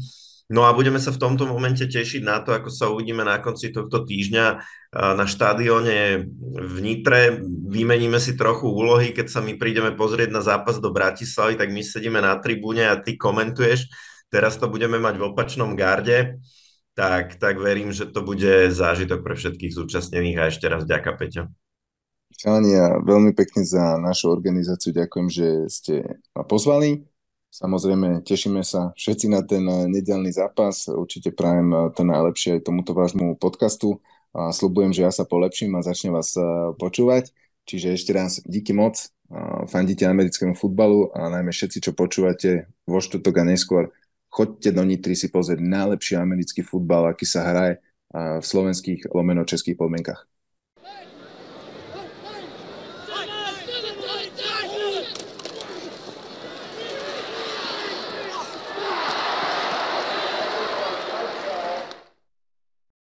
Tak, Peťo, už je mi aj blbé to hovoriť asi 15. krát v tejto epizóde, ale keď proste to sa nedá nepovedať. Čaká nás tento víkend, proste zápas roka, zápas o playoff, zápas dvoch najlepších slovenských tímov, zápas o neoficiálneho slovenského šampióna, také malé štvrťfinále tej ligy. Ako podľa teba dopadne? Ja poviem nie na začiatok, ja v tomto zápase favorizujem Nitru Knights. To, čo ale určite očakávam, že tento zápas bude ak eh, ten predchádzajúci zápas z Ostravy bol napínavý, alebo teda do, posledného, do poslednej sekundy sa odohral a tí hráči išli naplno, tak eh, veľmi, ale veľmi by ma prekvapilo, keby eh, túto ambíciu nenaplnil aj tento zápas. Už len to, že je to derby, už len to, že sa má rozhodnúť v poslednom zápase o priamom postupujúcom do play-off je, je niečo, čo tomu pridáva extra náboj. Keď sa na to ale pozrieme, tak tak s takým nejakým odstupom a pozrieme sa na to, ako teda aktuálne oba týmy hrajú, to čo je nepopierateľné a mal to možnosť vidieť asi každý, kto bol na zápase alebo videl zápas Nitry posledné v telke, je, že ten ich útok je extrémne ťažko zastaviteľný. V tom poslednom zápase proti Ostrave Ostrava Steelers patrí jednoznačne k najlepšej pasovej defenzíve. Aj tak dostali od Nitry 4 pasové touchdowny. A v tom poslednom drive, alebo v, v, tom, v tej poslednej štvrtine, keď si pozriete spätne tento zápas, tam máte aj možnosť vidieť, že či Mario Biro, či Lubo Paprčka, vždy pri každom boli aspoň dvaja hráči. Vedeli ich perfektne vykryť. Dávali si pozor na Matuša Kotoru, bol tam spajna quarterbacka a running backov si dokázali vykryť. Cez to všetko dostali 25 bodov. Keďže verím, že aktuálna defenzíva Ostravy Steelers je lepšia ako defenzíva um, Bratislava Monarchs, alebo v tom najlepšom scenáre minimálne porovnateľná, musíme očakávať, že ten tých počet bodov okolo 30, čo Nitra pravidelne dáva, pridá aj v tomto zápase. A na to teda, aby Monarchovia museli vyhrať, je potrebné, aby tak veľa bodov skorovali. A to sa im v, tomto, v tejto sezóne podarilo jedenkrát. Tam tá nekonzistentnosť na strane útoku je ten tým hlavným otáznikom, pre ktorý si myslím, že odídu monarchovia z tohto zápasu ako tí porazení, lebo i keď, si, i keď som presvedčený, že Marian Husár dokonale pripraví obranu na ten útok, dokonale ako sa bude dať, stále, stále to nebude stačiť a, a Nitra Knights si pocestuje na Vysočinu do ich hlavy a zahrá si semifinál. Ak by sme sa na to pozreli určite aj e, pohľadom stavkových kancelárií, Nitra Knights je v tomto zápase favoritom aj kvôli priebehu celej tej sezóny. A skús ale vystavať ten case, že za akých okolností ty vidíš e, priechodné a možné, že Bratislava Monarchs e, môže poraziť Nitru na ich ihrisku a teda postúpiť do play-off. No, keby som mal vymyslieť taktiku, tak dôležité je podľa mňa, aby Monarchs nehrali tú hru Nitry. Oni sú tie týmy do istej miery trošičku, trošičku odlišné. Uh, Knights majú, a to špeciálne v útoku, extrémne moderný herný prejav, proste tá naozaj tá spread offense, na ktorú sa strašne dobre pozerá, vďaka tým playmakerom, ktorým tam majú, tak ako veľmi dobre funguje. Zatiaľ čo Monarchs, možno, hoci takto teraz vôbec nechcem povedať, že, že, že oni hrajú niečo, niečo archaické, to vôbec nie, ale majú ten typ hráčov, ktorí majú viac takú tú old school football mentalitu a možno na ich strane je viac nejakej fyzickosti v tej hre a, a toto je niečo, čo sa môžu pokúsiť využiť. Môžu sa naozaj pokúsiť Nitranom znechutiť ten modernejší futbal, ktorý nie je až taký fyzický a urobiť z toho zápasu naozaj taký gladiátorský súboj, kde každý jeden ten down proste bolí, kde každý jeden ten obranca, keď aj zloží running backa, tak, tak to pocíti, že to nie je zadarmo. Kde každý ten receiver, keď proste pobeží na tú rautu a v rámci 5 jardov pobeží okolo niekoho, tak tú ránu proste dostane. Kde tie special týmy skončia tým, že tam proste na zemi uh, bude ležať 5, 6, 7 ľudí, lebo dostanú také rány, že to neústoja. Jednoducho urobiť z toho takú tú old school, hard nose, fyzickú záležitosť, taký ten klasickejší futbal, pokúsiť sa využiť, že možno v tom mentálnom nastavení byť agresívny a, a byť tvrdý, tak majú možno viac chalanov, ako bavili sme sa o tom aj v tom rozhovore, keď ide o, to, o tie ročníky, ako z ktorých tí chalani sú. A možno aj v nejakých tých fyzických parametroch, že majú možno mierne návrh spraviť z toho fyzickú záležitosť, no a potom trošku aj vliesť, vliesť superovi do hlavy. Hej? Keď, keď, keď je tam veľa fyzického kontaktu a niečo sa okolo neho povie, často sa na ihrisko vkrádne nervozita a toto sú amatérske týmy, to nie sú profesionáli, ktorí si všetci udržia chladnú hlavu s výnimkou nejakých ako hráčov typu Aaron Donald, ktorí, ktorí vybuchnú, majú, majú krátku tú zápalnú šnúru, ako sa hovorí. Hej. Tu keď bude 22 chalanov na ihrisku, tak tú krátku zápalnú šnúru tam bude mať možno polovica. A keď ty si ten, čo vlezie do hlavy tvojmu súperovi, tak tie 15 za flegy budú naskakovať na tej druhej strane, ty budeš dostávať jardy po ihrisku zadarmo a vieš, vieš aj takto pomôcť. Hej? Čiže keby som mal vymyslieť gameplán na tento zápas, tak, tak vymyslím gameplán, ktorý proste pôjde po tomto. Hej? Nemôže, nemôže podľa mňa Bratislava sa snažiť ako hrať to, čo hrá Nitra hrať to lepšie na to v útoku, nemajú, nemajú personál podľa mňa, ale, ale môžu využiť to, kde možno oni majú mierne návrh a pokúsiť sa miesto toho akoby hrať hru Nitry, tak pokúsiť sa nadiktovať, ako má ten zápas vyzerať, dostať Nitru z komfortnej zóny a potom by to ešte mohlo byť zaujímavé. Aj keď ja osobne by som si žal skôr taký pekný, moderný americký futbal, kde bude veľa dlhých pásov, veľa touchdownov, ale no, ak má Bratislava vymyslieť, ako vyhrať, tak, tak to nie je cesta. Určite bude dôležité, aby Bratislava zostala dlho na lopte, aby Borisovi a spolu dala minimum času. My sme videli aj v tom poslednom zápase proti Ostrave, že niekedy aj minúta je príliš veľa času, za ktorý dokážu nájsť, skorovať. Takže čím menej krát mu dajú príležitosť skorovať, tak tým samozrejme pre nich eh, lepšie. Eh, majú v osobe Peťa Braunera, kickera, ktorý dokáže premieňať field goally aj z väčšej vzdialenosti. To je tiež jeden z, faktor, z faktorov, ktoré môže tento zápas eh, ovplyvniť.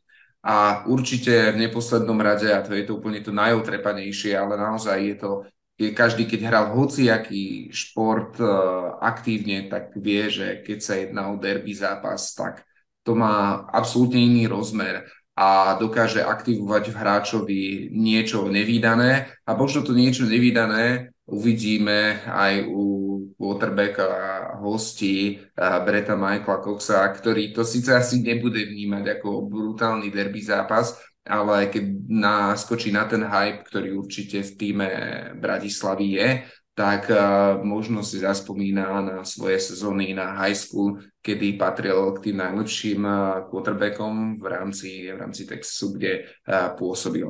To môže byť tiež jeden z tých X faktorov, ktoré dokážu prekvapiť a ja sa neskutočne na tento zápas teším a budem určite rád, ak sa na tom zápase uvidíme so všetkými z vás, ktorí nás aktuálne počúvate v nedelu o 14.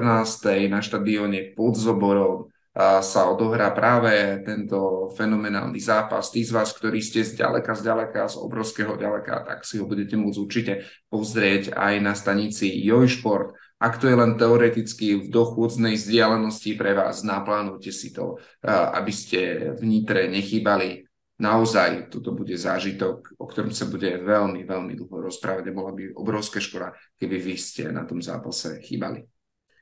A jeden z dôvodov, prečo by ste nemali chýbať, je, že sa môžeme dočkať nejakých pekných rekordov alebo zlomenia v zásade takých zásadných milníkov v podaní quarterbacka domácich Borisa Bútoru. Boris už prekonal eh, rekord Českej ligy v počte nahádzaných yardov za kariéru, ale má na zlomenie hneď niekoľko eh, rekordov, ktoré sa týkajú sezóny ako takej. To znamená, je to jednak rekord v počte pasových yardov za sezónu, na ktorého vyrovnanie v tomto momente potrebuje 204 yardov, pri 205 ho prekoná, to rozhodne je v jeho silách v tomto zápase, s tým, že je to posledný zápas základnej časti, do tých rekordov sa počítajú iba zápasy základnej časti, takže to je už vlastne jeho posledná šanca prekonať to. Uh, rovnako by mohol veľmi peknú hranicu 10 tisíc yardov nahádzaných v sezóne zlomiť, na tomu chýba 158 yardov, takže to je rozhodne tiež niečo, niečo zaujímavé. No a potom je tu ešte rekord v počte nahádzaných touchdownov za sezónu, ktorý je na hranici 39 a Boris má v tomto momente nahádzaných 38 pasových touchdownov, takže toto môže byť ako okrem iného, ale to je naozaj nejaký druhý, tretí plán, veľký zápas pre quarterbacka domácich Borisa Bútoru, ktorý si môže privlastniť v ňom pár rekordov a to si určite tiež nechcete nechať uísť.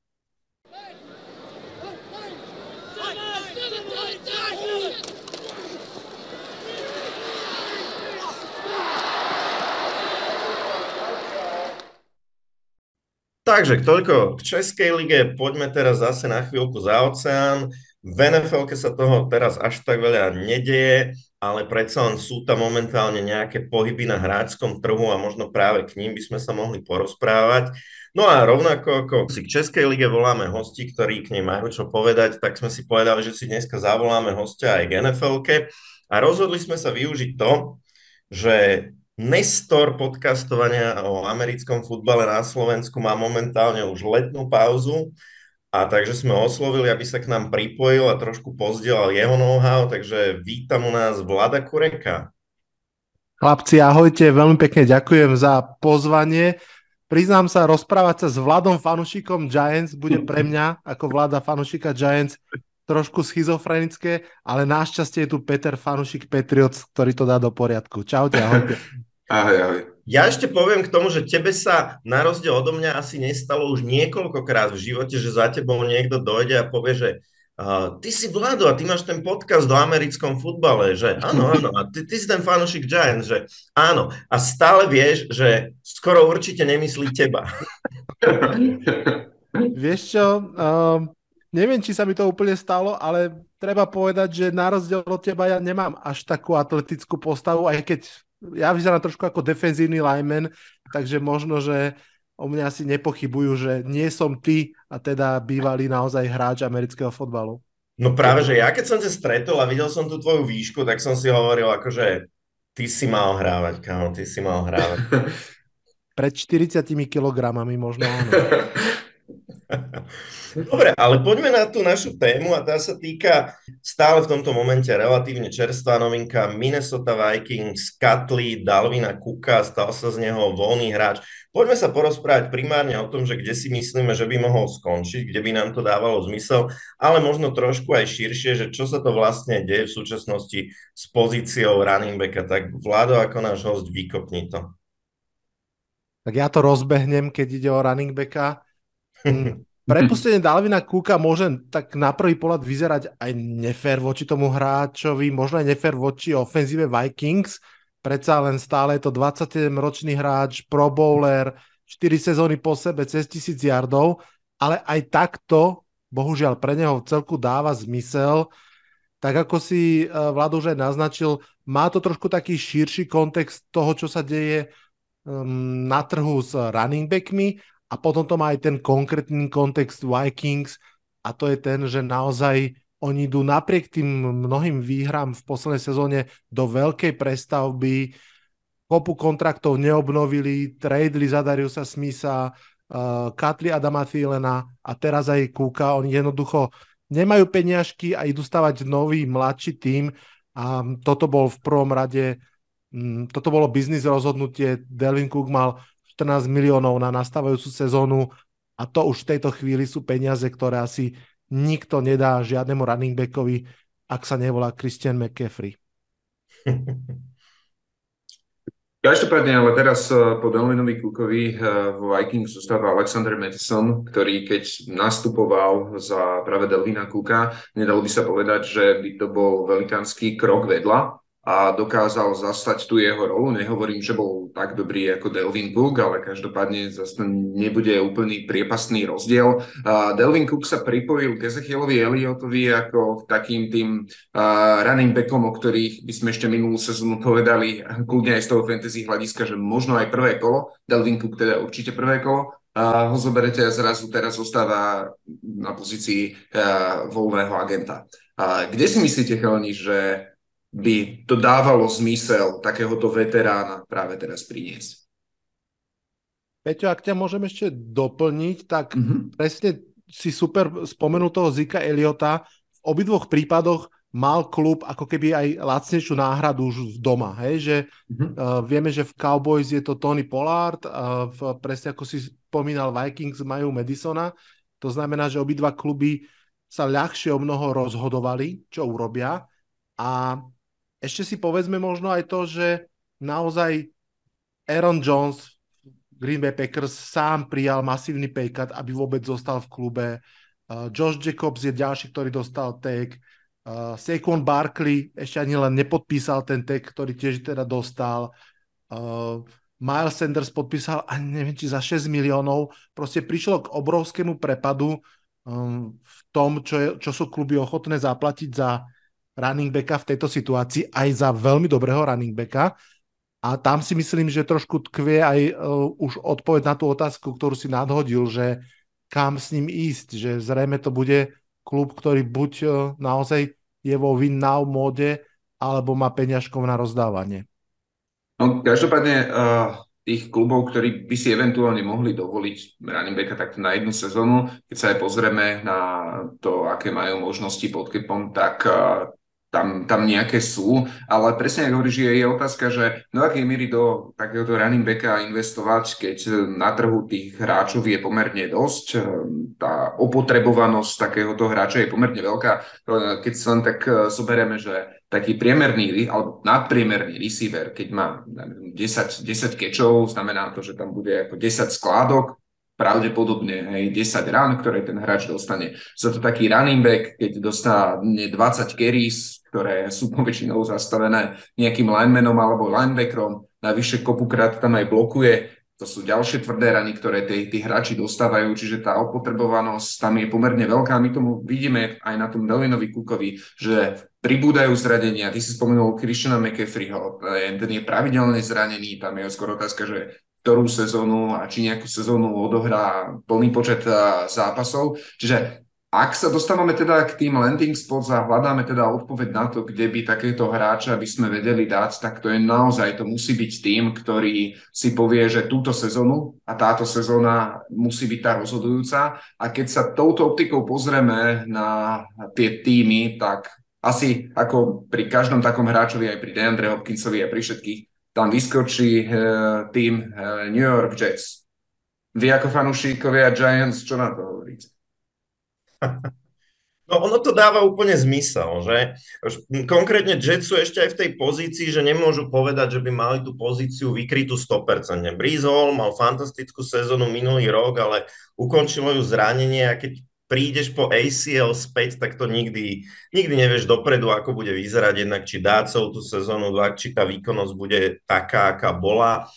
A potom akoby, no, on, on má dve také rôzne tie krstné mená a teraz jedno je Zonoven a druhé je Bam Knight, že? Tak predsa len ten dostal šancu v pár zápasoch, nehovorím, že vyhoral, práve že zahral celkom slušne, ale predsa len myslím si, že ukázal, že to je proste taký backup.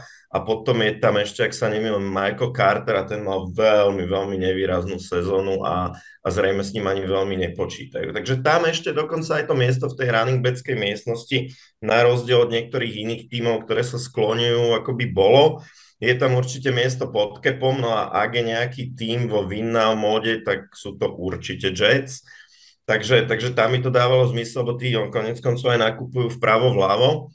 A kto by mohol byť taký ako menej zjavný, ale dával by dobrý zmysel? Ja ťa ja podčiarknem len, čo si povedal. Jets dávajú veľmi zmysel a rozhodne v momente, keby lekári pri tom Bryce Hallovi tak nejak nervózne pokrčili plecami, že nevieme, nevieme, tak v tej chvíli veľmi, veľmi. Čo sa týka klubov, ktoré my s Vladom máme radi, tak uh, asi treba spomenúť aj Cowboys, uh, paradoxne, ktorí, ako sme pred chvíľkou vraveli, sekli Zika Eliota, majú Tonyho Pollarda, ale aj Tony Pollard sa zranil na konci sezóny, či, čiže tiež nie je úplne jasný a okrem neho je ten running back room tiež trošku taký prázdnejší, takže to by mohlo dávať zmysel. No a potom ja mám pocit, že vždy, keď sa hovorí o running backovi, tak sa okamžite spomenú Miami Dolphins, kde všetci vieme, že Mike McDaniel je vlastne učeň Kyla Shanahana a tam proste na tých behoch strašne záleží a hlavne teda potrebuje mať running backa, ktorý vie chytať loptu, čo Delvin je, takže aj Miami Dolphins s quarterbackom, ktorý je stále na ruky kontrakte, to znamená aj s peňažkami, ktoré vedia použiť niekde inde, môže dávať úplne zmysel. Kde to ešte nedáva zmysel, tak je, keby som ho dal do, na, do týmu, ktorý síce možno nie je taký typický, že by sme povedali, že toto je ten tým, ktorý ide vyhrať Super Bowl, ale vedelo by im to výrazne pomôcť eh, k zisku titulu divízie. A to sú Bears za mňa. Uh, Bears je tým, ktorý posilnil pred touto sezónou, či už tradeom pre DJ Amora, a majú tam Justina Fieldsa. Montgomeryho prepustili túto, túto off-season a podpísali Dante Formana, majú tam spolu s ním Karla Herberta. Týmto hráčom, keby sme práve pridali Delvina Kuka, je to samozrejme aj v divízii, o to by to bolo, o to by to bolo také viac okorenené, tak zrazu, zrazu tie zbranie, ktoré by tam mal Justin Fields, by boli o mnoho silnejšie. Ak si zoberieme, že tú konkurenciu, ktorú tam teda oni majú, práve oslabený Vikings, a majú tam, budú tam mať Packers bez Arona Rodgersa, Lions, tí sú silní, ale stále ešte nie sú na vrchole. Zrazu z môjho pohľadu by Bears boli jedni z tých, tímov, ktoré by mohli pokukovať po víťazstvoch divízií. Myslíte si, že by to Bears pomohlo k tomu, aby získali, získali víťazstvo divízie a zároveň tým uh, spot v playoff? Podľa mňa, Peter, to je super tip. Musím povedať, že keď si začal hovoriť o výhre v divízii, tak som si myslel, že ideš do New Orleans Saints, lebo to je tiež mústvo v divízii, kde v podstate každý môže vyhrať a, a môže aj malá vec zavážiť, ale Chicago mi totálne dáva zmysel, práve aj z toho pohľadu hráčského, pretože takto neskoro katnutý hráč je často veľmi nahnevaný na ten klub, pretože jemu sa už veľmi ťažko hľadá iný klub, keď všetci pomíňali peniaze vo free agency. To znamená, že mm, pokojne môže byť motiváciou práve uh, ísť, uh, zostať v divízii a ako keby okoreniť to tomu svojmu bývalému mústvu takto pred rokom Jace Bradbury bol katnutý z finančných dôvodov z Giants a mm, rovno to podpísal v Eagles a verím tomu, že tá možnosť hrať dvakrát za rok proti Giants tam hrala úlohu, takže podľa mňa toto je veľmi dobrý point. Ja ešte možno jeden taký scenár, ktorý by bol veľmi zaujímavý, načrtnem a to je, že by Dalvin Cook išiel za svojim bráchom do Buffalo. Bill sa síce snažili tú running backskú miestnosť posilniť, došiel tam v off-season, došiel Damien Harris, došiel Latavius Mari, ale čo si povieme, ako Damian Harris minulú sezónu veľmi nežiaril, mal zranenie, Latavius Mari je niekto, kto už asi je za Zenitom a keby ho aj katli, ako to sa asi až tak veľa nestane. Je tam ešte Niham Heinz, ale ten mám pocit, že už sa, už sa skôr profiluje čisto ako returner. Takže mať dvojicu bratov Kukovcov a navyše bavíme sa tiež o nejakom týme, ktorý je vo vinnám móde, to by mohlo byť zaujímavé, nie? Jo, jo, ale prosím, už nič nie je do našej divízie, lebo to už, to, to už bude strašne škaredé. Že si si neviem predstaviť, že Bills by ešte mali takého running backa, to je asi jediná pozícia, na ktorú, ktorú nemajú pokrytú fakt, že excelentným hráčom, to už si ja neviem predstaviť, mať nabúchaný Dolphins a posilnený Jets a teraz Bills, ktorí sú tam boli ako fackovací a, panáci. Ale hej, ako dáva to určite zmysel, ale ak sa bavíme o tom, že kde by, kde by to ešte malo zmysel a taký nejaký môj gut feeling, kde si predstavujem, že by tam mohol skončiť buď on alebo Elliot, bude to v tímoch z AFC North, a konkrétne najviac, je tam viacero takých tých favoritov, že či už rozprávame o Clevelande alebo rozprávame o Baltimore. Ja by som sa ale asi najviac priklonil k Baltimoru. Uh, oni majú na pozícii running backa J.K. Dobinsa, Gasa Edwardsa a samozrejme ešte Justina Hilla, čo je však dôležité, všetci títo hráči uh, majú históriu zranení a bez tej ranovej hry, oni dva roky dozadu sa to aj ukázalo, že bez tej ranovej hry to ďaleko nedostali. Teraz ako Ravens podpísali uh, kont, uh, extension s, s Lamarom Jacksonom, tak sa mu tam snažia priviesť čo najviac tých ofenzívnych zbraní. Mať Delvina Kúka, ktorého alternujem s J.K. Dobinson by, a Gasom Edwardsom by znamenalo, že prichádzam do taj, takého módu, ako majú Eagles, že viem rotovať running backov, tým pádom to opotrebenie je tam o mnoho nižšie zároveň Lamar Jackson dokáže im otvárať priestor tým, že on je veľmi mobilný quarterback. OBJ to dokáže perfektne natiahnuť. Takže mňa by neprekvapilo, keby eh, skončil práve, práve v Ravens. Či už Delvin Cook, alebo keď sme rozprávali o Zikovi Elliotovi. Dobre. Keď, keď prepáč, ešte keď veľmi chceš teda, uh, aby neskončil v NFC East, lebo naozaj máš pravdu, sme spomenuli aj, aj Jets, aj Dolphins, aj Bills, ešte dávam, dávam do, do ponuky Denver Broncos. Mm-hmm. Tam uh, je Javonte Williams, ktorý vyzeral vynikajúco, ale sa zranil, takisto je to vážne zranenie. To znamená veľký otáznik. A potom už je tam Samaj Perrin, ktorý prišiel z Bengals, ktorý je celkom zaujímavý, ale nie je to proste ten, ten kôň, ktorý to odtiahne a potom už tam v podstate nie je nikto a navyše vieme, kto je nový, nový tréner Broncos, Sean Payton, ktorý zo Saints s Kamarom má bohaté skúsenosti a vie veľmi kreatívne pracovať s takýmto typom running backa. Takže aj Denver Broncos by teoreticky ešte pripadali do úvahy. A ja som sa rýchlo pozrel, že čo hovorí salary cap, ako sa hovorí follow the money a tamto veľmi, Peter, podčiarkuje tých tvojich Bears, ktorý si spomenul. Ten effective cap space tejto chvíli Bears majú stále 32 miliónov k dispozícii. Potom sú tam Panthers, Cardinals, Jets, Lions, Colts, to sú všetko kluby, Cowboys, ktoré sú na tom teoreticky celkom v pohode a samozrejme, že dá sa s tým ešte čarovať rôznym spôsobom, ale ak niekto bude chcieť peniažky, možno to bude niekto z týchto klubov. No a ja sa takto spýtam, tak ako o tom rozprávame, to vyzerá ako keby Dalvin Cook vôbec nemal mať žiadny problém s tým, aby si našiel nejaké nové miesto a ešte je relatívne slušne zaplatené. Ale čo sa deje s pozíciou running backa? Lebo nie je len on bez jobu, Zeke Elliott je bez jobu, Lenny Fournette je bez jobu, Karim Hunt je bez jobu a keď pôjdem do takých mien z takého nejakého druhého radu, tak môžem spomenúť JD McKissicka, Marka Ingrama, alebo aby som Peťa ako fanušika Patriots potešil, tak, tak spomeniem ako bývalého hráča jeho týmu Rexa Bargeda. A s výnimkou toho, tých posledných dvoch mien, tak sa bavíme o hráčoch, ktorí sú všetci pod 30 dokonca ako 27, to je snad najlepší možný športový vek, ktorí majú za sebou veľmi dobré sezóny a napriek tomu, akože nikto z nich nemá v tomto momente kontrakt a asi až toľko miest, kam by sa všetci mohli upichnúť, tam nie je. Tak čo, čo sa to vlastne deje s pozíciou running backa?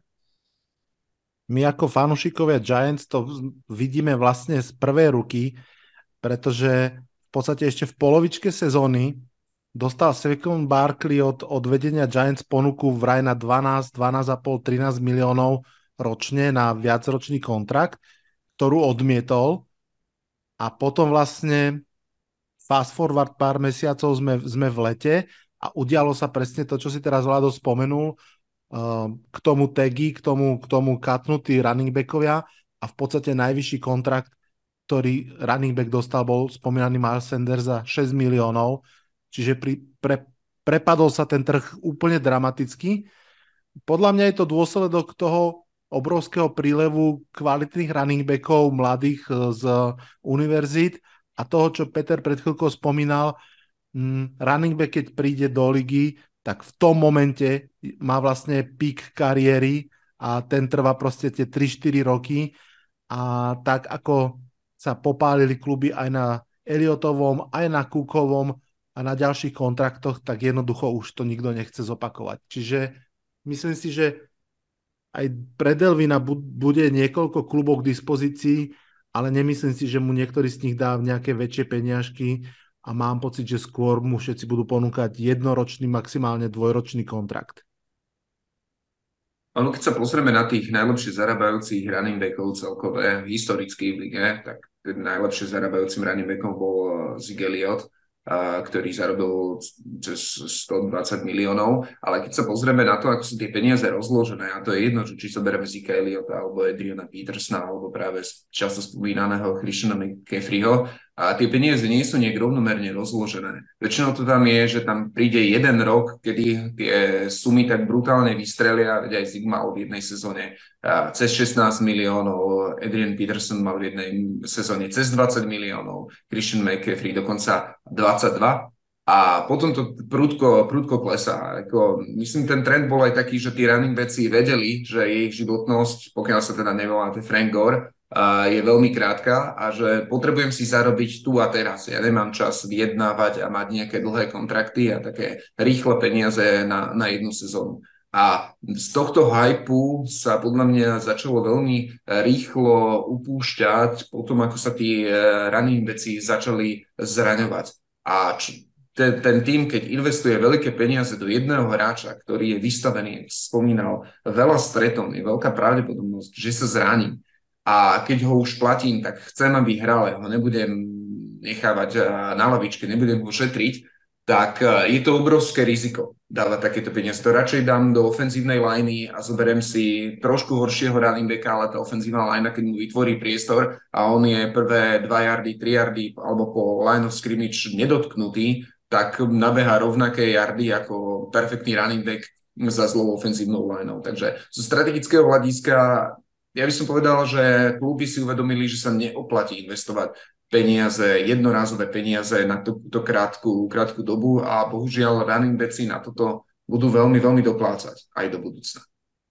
Úplne súhlasím podľa mňa super point aj presne ako si vravel s tým koncom sezóny, keď chceš, aby ten running back ešte v novembri, v decembri, v januári vládal a hral naplno, tak ja si z posledných rokov vybavujem iba Dereka Henryho, ktorý vlastne ešte v decembri a v januári proste išiel ako valec. A aj Sekvon, ktorý mal fakt dobrú sezónu, už na záver vôbec nebol mm, ťahun mužstva.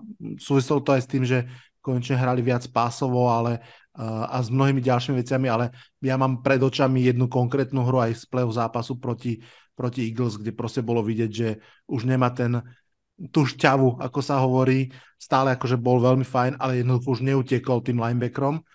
A, a vôbec sa nečudujem po tej náročnej sezóne, takže je to tak, ako vravíš, tá, tá ekonomika klubov sa presúva od, od running backov. A Saquon Barkley mal dneska pekné video v rámci mandatory campu, si ho, si ho našli, on na tom kempe samozrejme nie, keďže nepodpísal tag, ale hovoril tam, že, mm, že sa mu nepáči ten vývoj, vidí ho, chápe ho, ale proste cíti, že je to vlastne nefér voči running backom a že všetci traja top running backovia minulé sezóny dostali tag, tým pádom ani nevedia posunúť hodnotu toho tagu novým kontraktom a vlastne je na úrovni 10 miliónov, čo je oproti 20 miliónom za wide receivera obrovský rozdiel, ale obávam sa, že to je už nová realita. Mm. On sa v tom rozhovore trošičku naznačil aj to, že je za istých okolností ochotný sedieť sezónu a nehrať. Hej. A v tej súvislosti ma napadá okamžite jedno meno a to je Le'Veon Bell. Presne. A ja sa obávam, aby neskončil rovnako.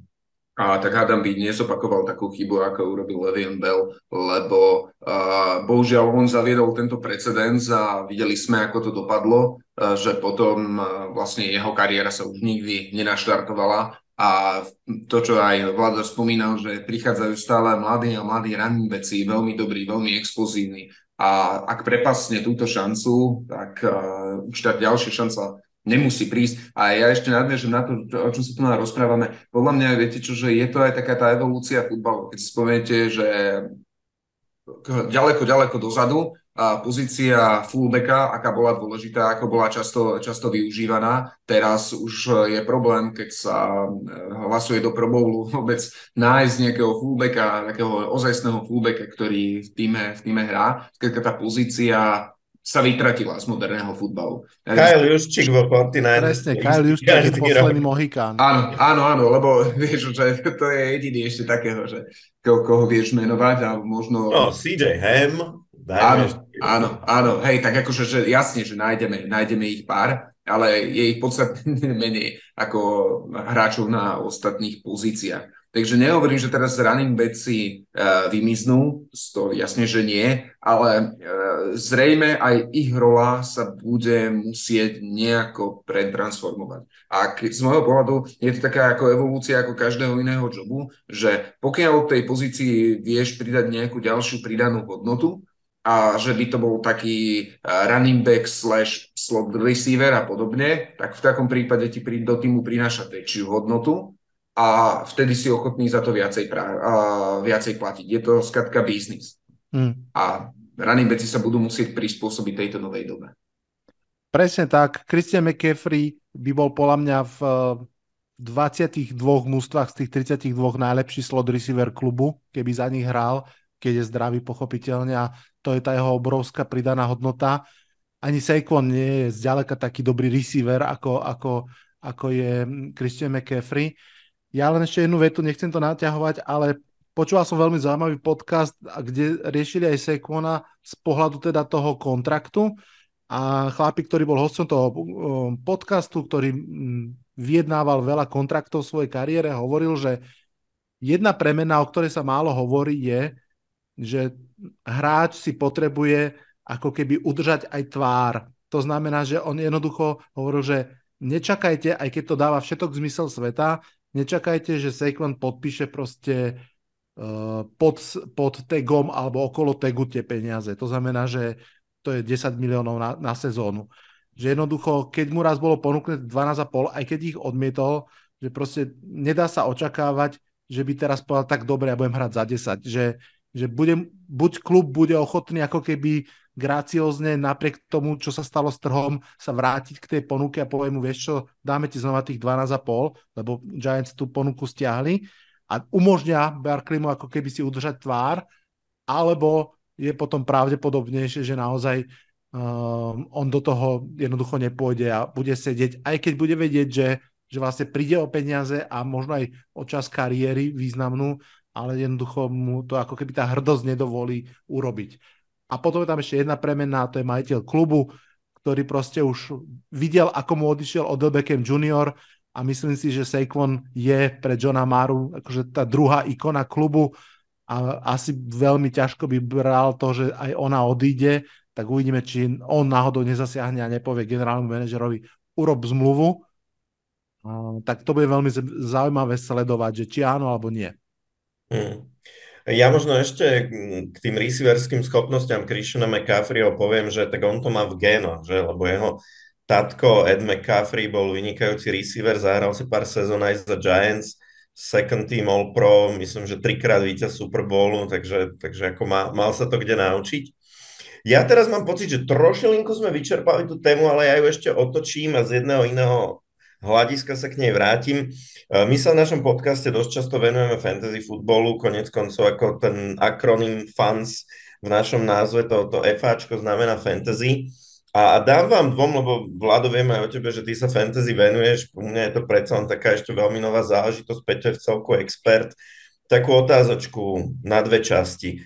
Prvá, Alexander Mattison teraz zostal ako jednotka vo Vikings, súdiac podľa toho, koľko tačov dostal Dalvin Cook minulý rok, tak ako je tam potenciál slušne zlepšiť tú jeho produkciu, tak je Madison teraz potenciálne running back 1, alebo ako ho vidíte? A druhá fantasy otázka, ak Dalvin Cook ešte v čase fantasy draftu zostane free agent, má nejakú hodnotu? Ak áno, kde by ste ho draftovali? Poďme do ty. To sú ťažké otázky, veľmi zaujímavé. Um, Začne tou ľahšou. Myslím si, že Madison je running back, po ktorom by som sa nebal siahnuť pomerne skoro. Strašne záleží od nastavenia samozrejme ligy, že či je to proste taká tá úplne klasická running back heavy, tam by som išiel po ňom rozhodne rýchlo a ak je to half PPR alebo PPR, tak neskôr, ale každopádne si myslím, že on si svoje body nahrá.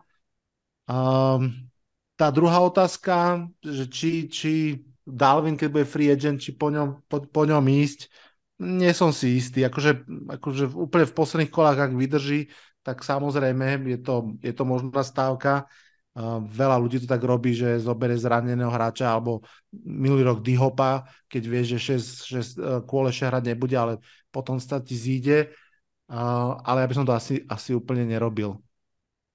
Tak ja by som, ja by som, čo sa týka Delvina Kúka, ak by nebol, nebol nikým podpísaný, je to obrovský risk, keď sa dostaneš niekde do Eagles, ja som čítal niekde, že aj Eagles by mohli ísť, prečo nie, že ak chceš, ak chceš prsteň, tak uh, tam bude mať veľmi, veľ, veľmi málo carries, ale keď som už v nejakom takom 8. kole, povedzme od 8. kola, kde už sa tam míňajú a už tam vyberáš podľa toho samozrejme akú stratégiu hráš, 8, 9 kolo a ideš vyberať už nejakého VR 4, VR 3, tak prečo nie zobrať aj Delvina Kuka? Ako mnohí sú aj takí, že idú tú wide receiver heavy stratégiu a potom teda v prvých dvoch, troch kolách vyber, sa sústredíš na wide receivera a potom bereš viacero running backov s tým, že si vytvoríš taký širší depth a veríš, že niekto sa presadí. A práve pri tejto stratégii mi dáva uh, veľkú, veľký zmysel zobrať Delvina Kúka spolu s nejakými ostatnými hráčmi a čakať, že niektorý z nich sa presadí. Lebo napríklad, ako sme rozprávali, keby sa dostal do Ravens, do Bears, do Jets alebo kdekoľvek inde, kde sa môže práve zraniť hociaký iný hráč, tak instantne si získal startera. Netreba zabúdať, že Delvin Cook v predchádzajúcej sezóne bol running back, ktorý sa ťahal z prvého kola, čiže ten potenciál tam je.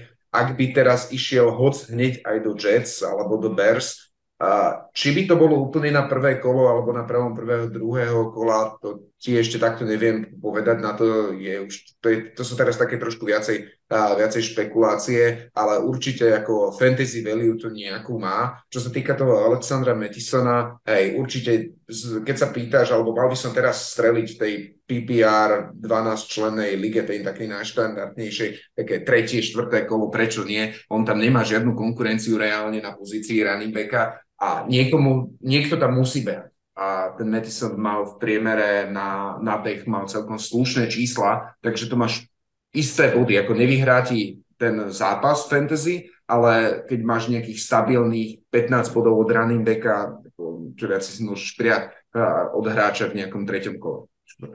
Navyše Vikings vlastne sú v takej prestavbe, kde, keď to veľmi zjednodušene poviem, majú iba útok ten majú celkom slušný, pochopiteľne, stále tam Justin Jefferson, Kirk Cousins si ešte svoje odhádže, ale oni tú obranu úplne že vyprázdnili, kornery išli preč, ani nedraftovali v prvom kole kornera.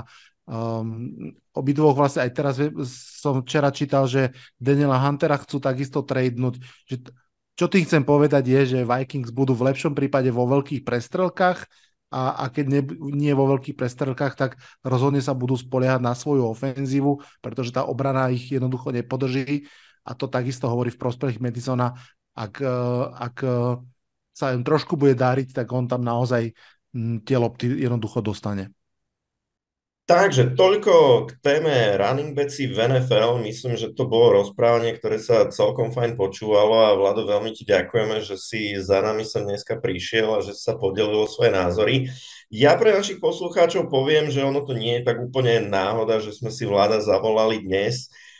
Možno pripravujeme pre vás niečo, kde by sme našu spoluprácu ešte rozšírili a pripravili pre vás niečo zaujímavé, o čom sa určite dozviete viac neskôr. No a v tomto momente teda ďakujem Vladovi, že prišiel. Peter, Vlado, veľmi pekne ďakujem za pozvanie, bolo to super porozprávanie. Prepačte, že som to tak natiahol, ale viete, tá radosť, že ja to potom nemusím strihať, e, mi rozvezovala jazyk, takže ďakujem veľmi pekne ešte raz. Ďakujeme.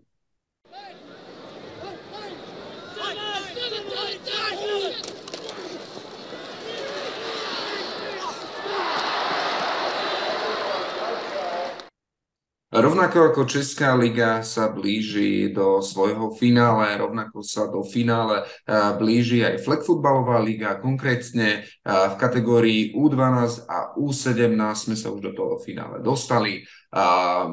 Nitra Knights je tým, ktorý ovládol nielen kategóriu U12, ale aj U17, vyhrali v celej lige, čomu im srdečne blahoželáme a pred nami v rámci flag futbalovej ligy ešte ostáva kategória U15 a seniory, ktorá sa bude eh, dohrávať v nasledujúcich dňoch. Ako to celé dopadne, vám určite prinesieme v našich ďalších epizódach.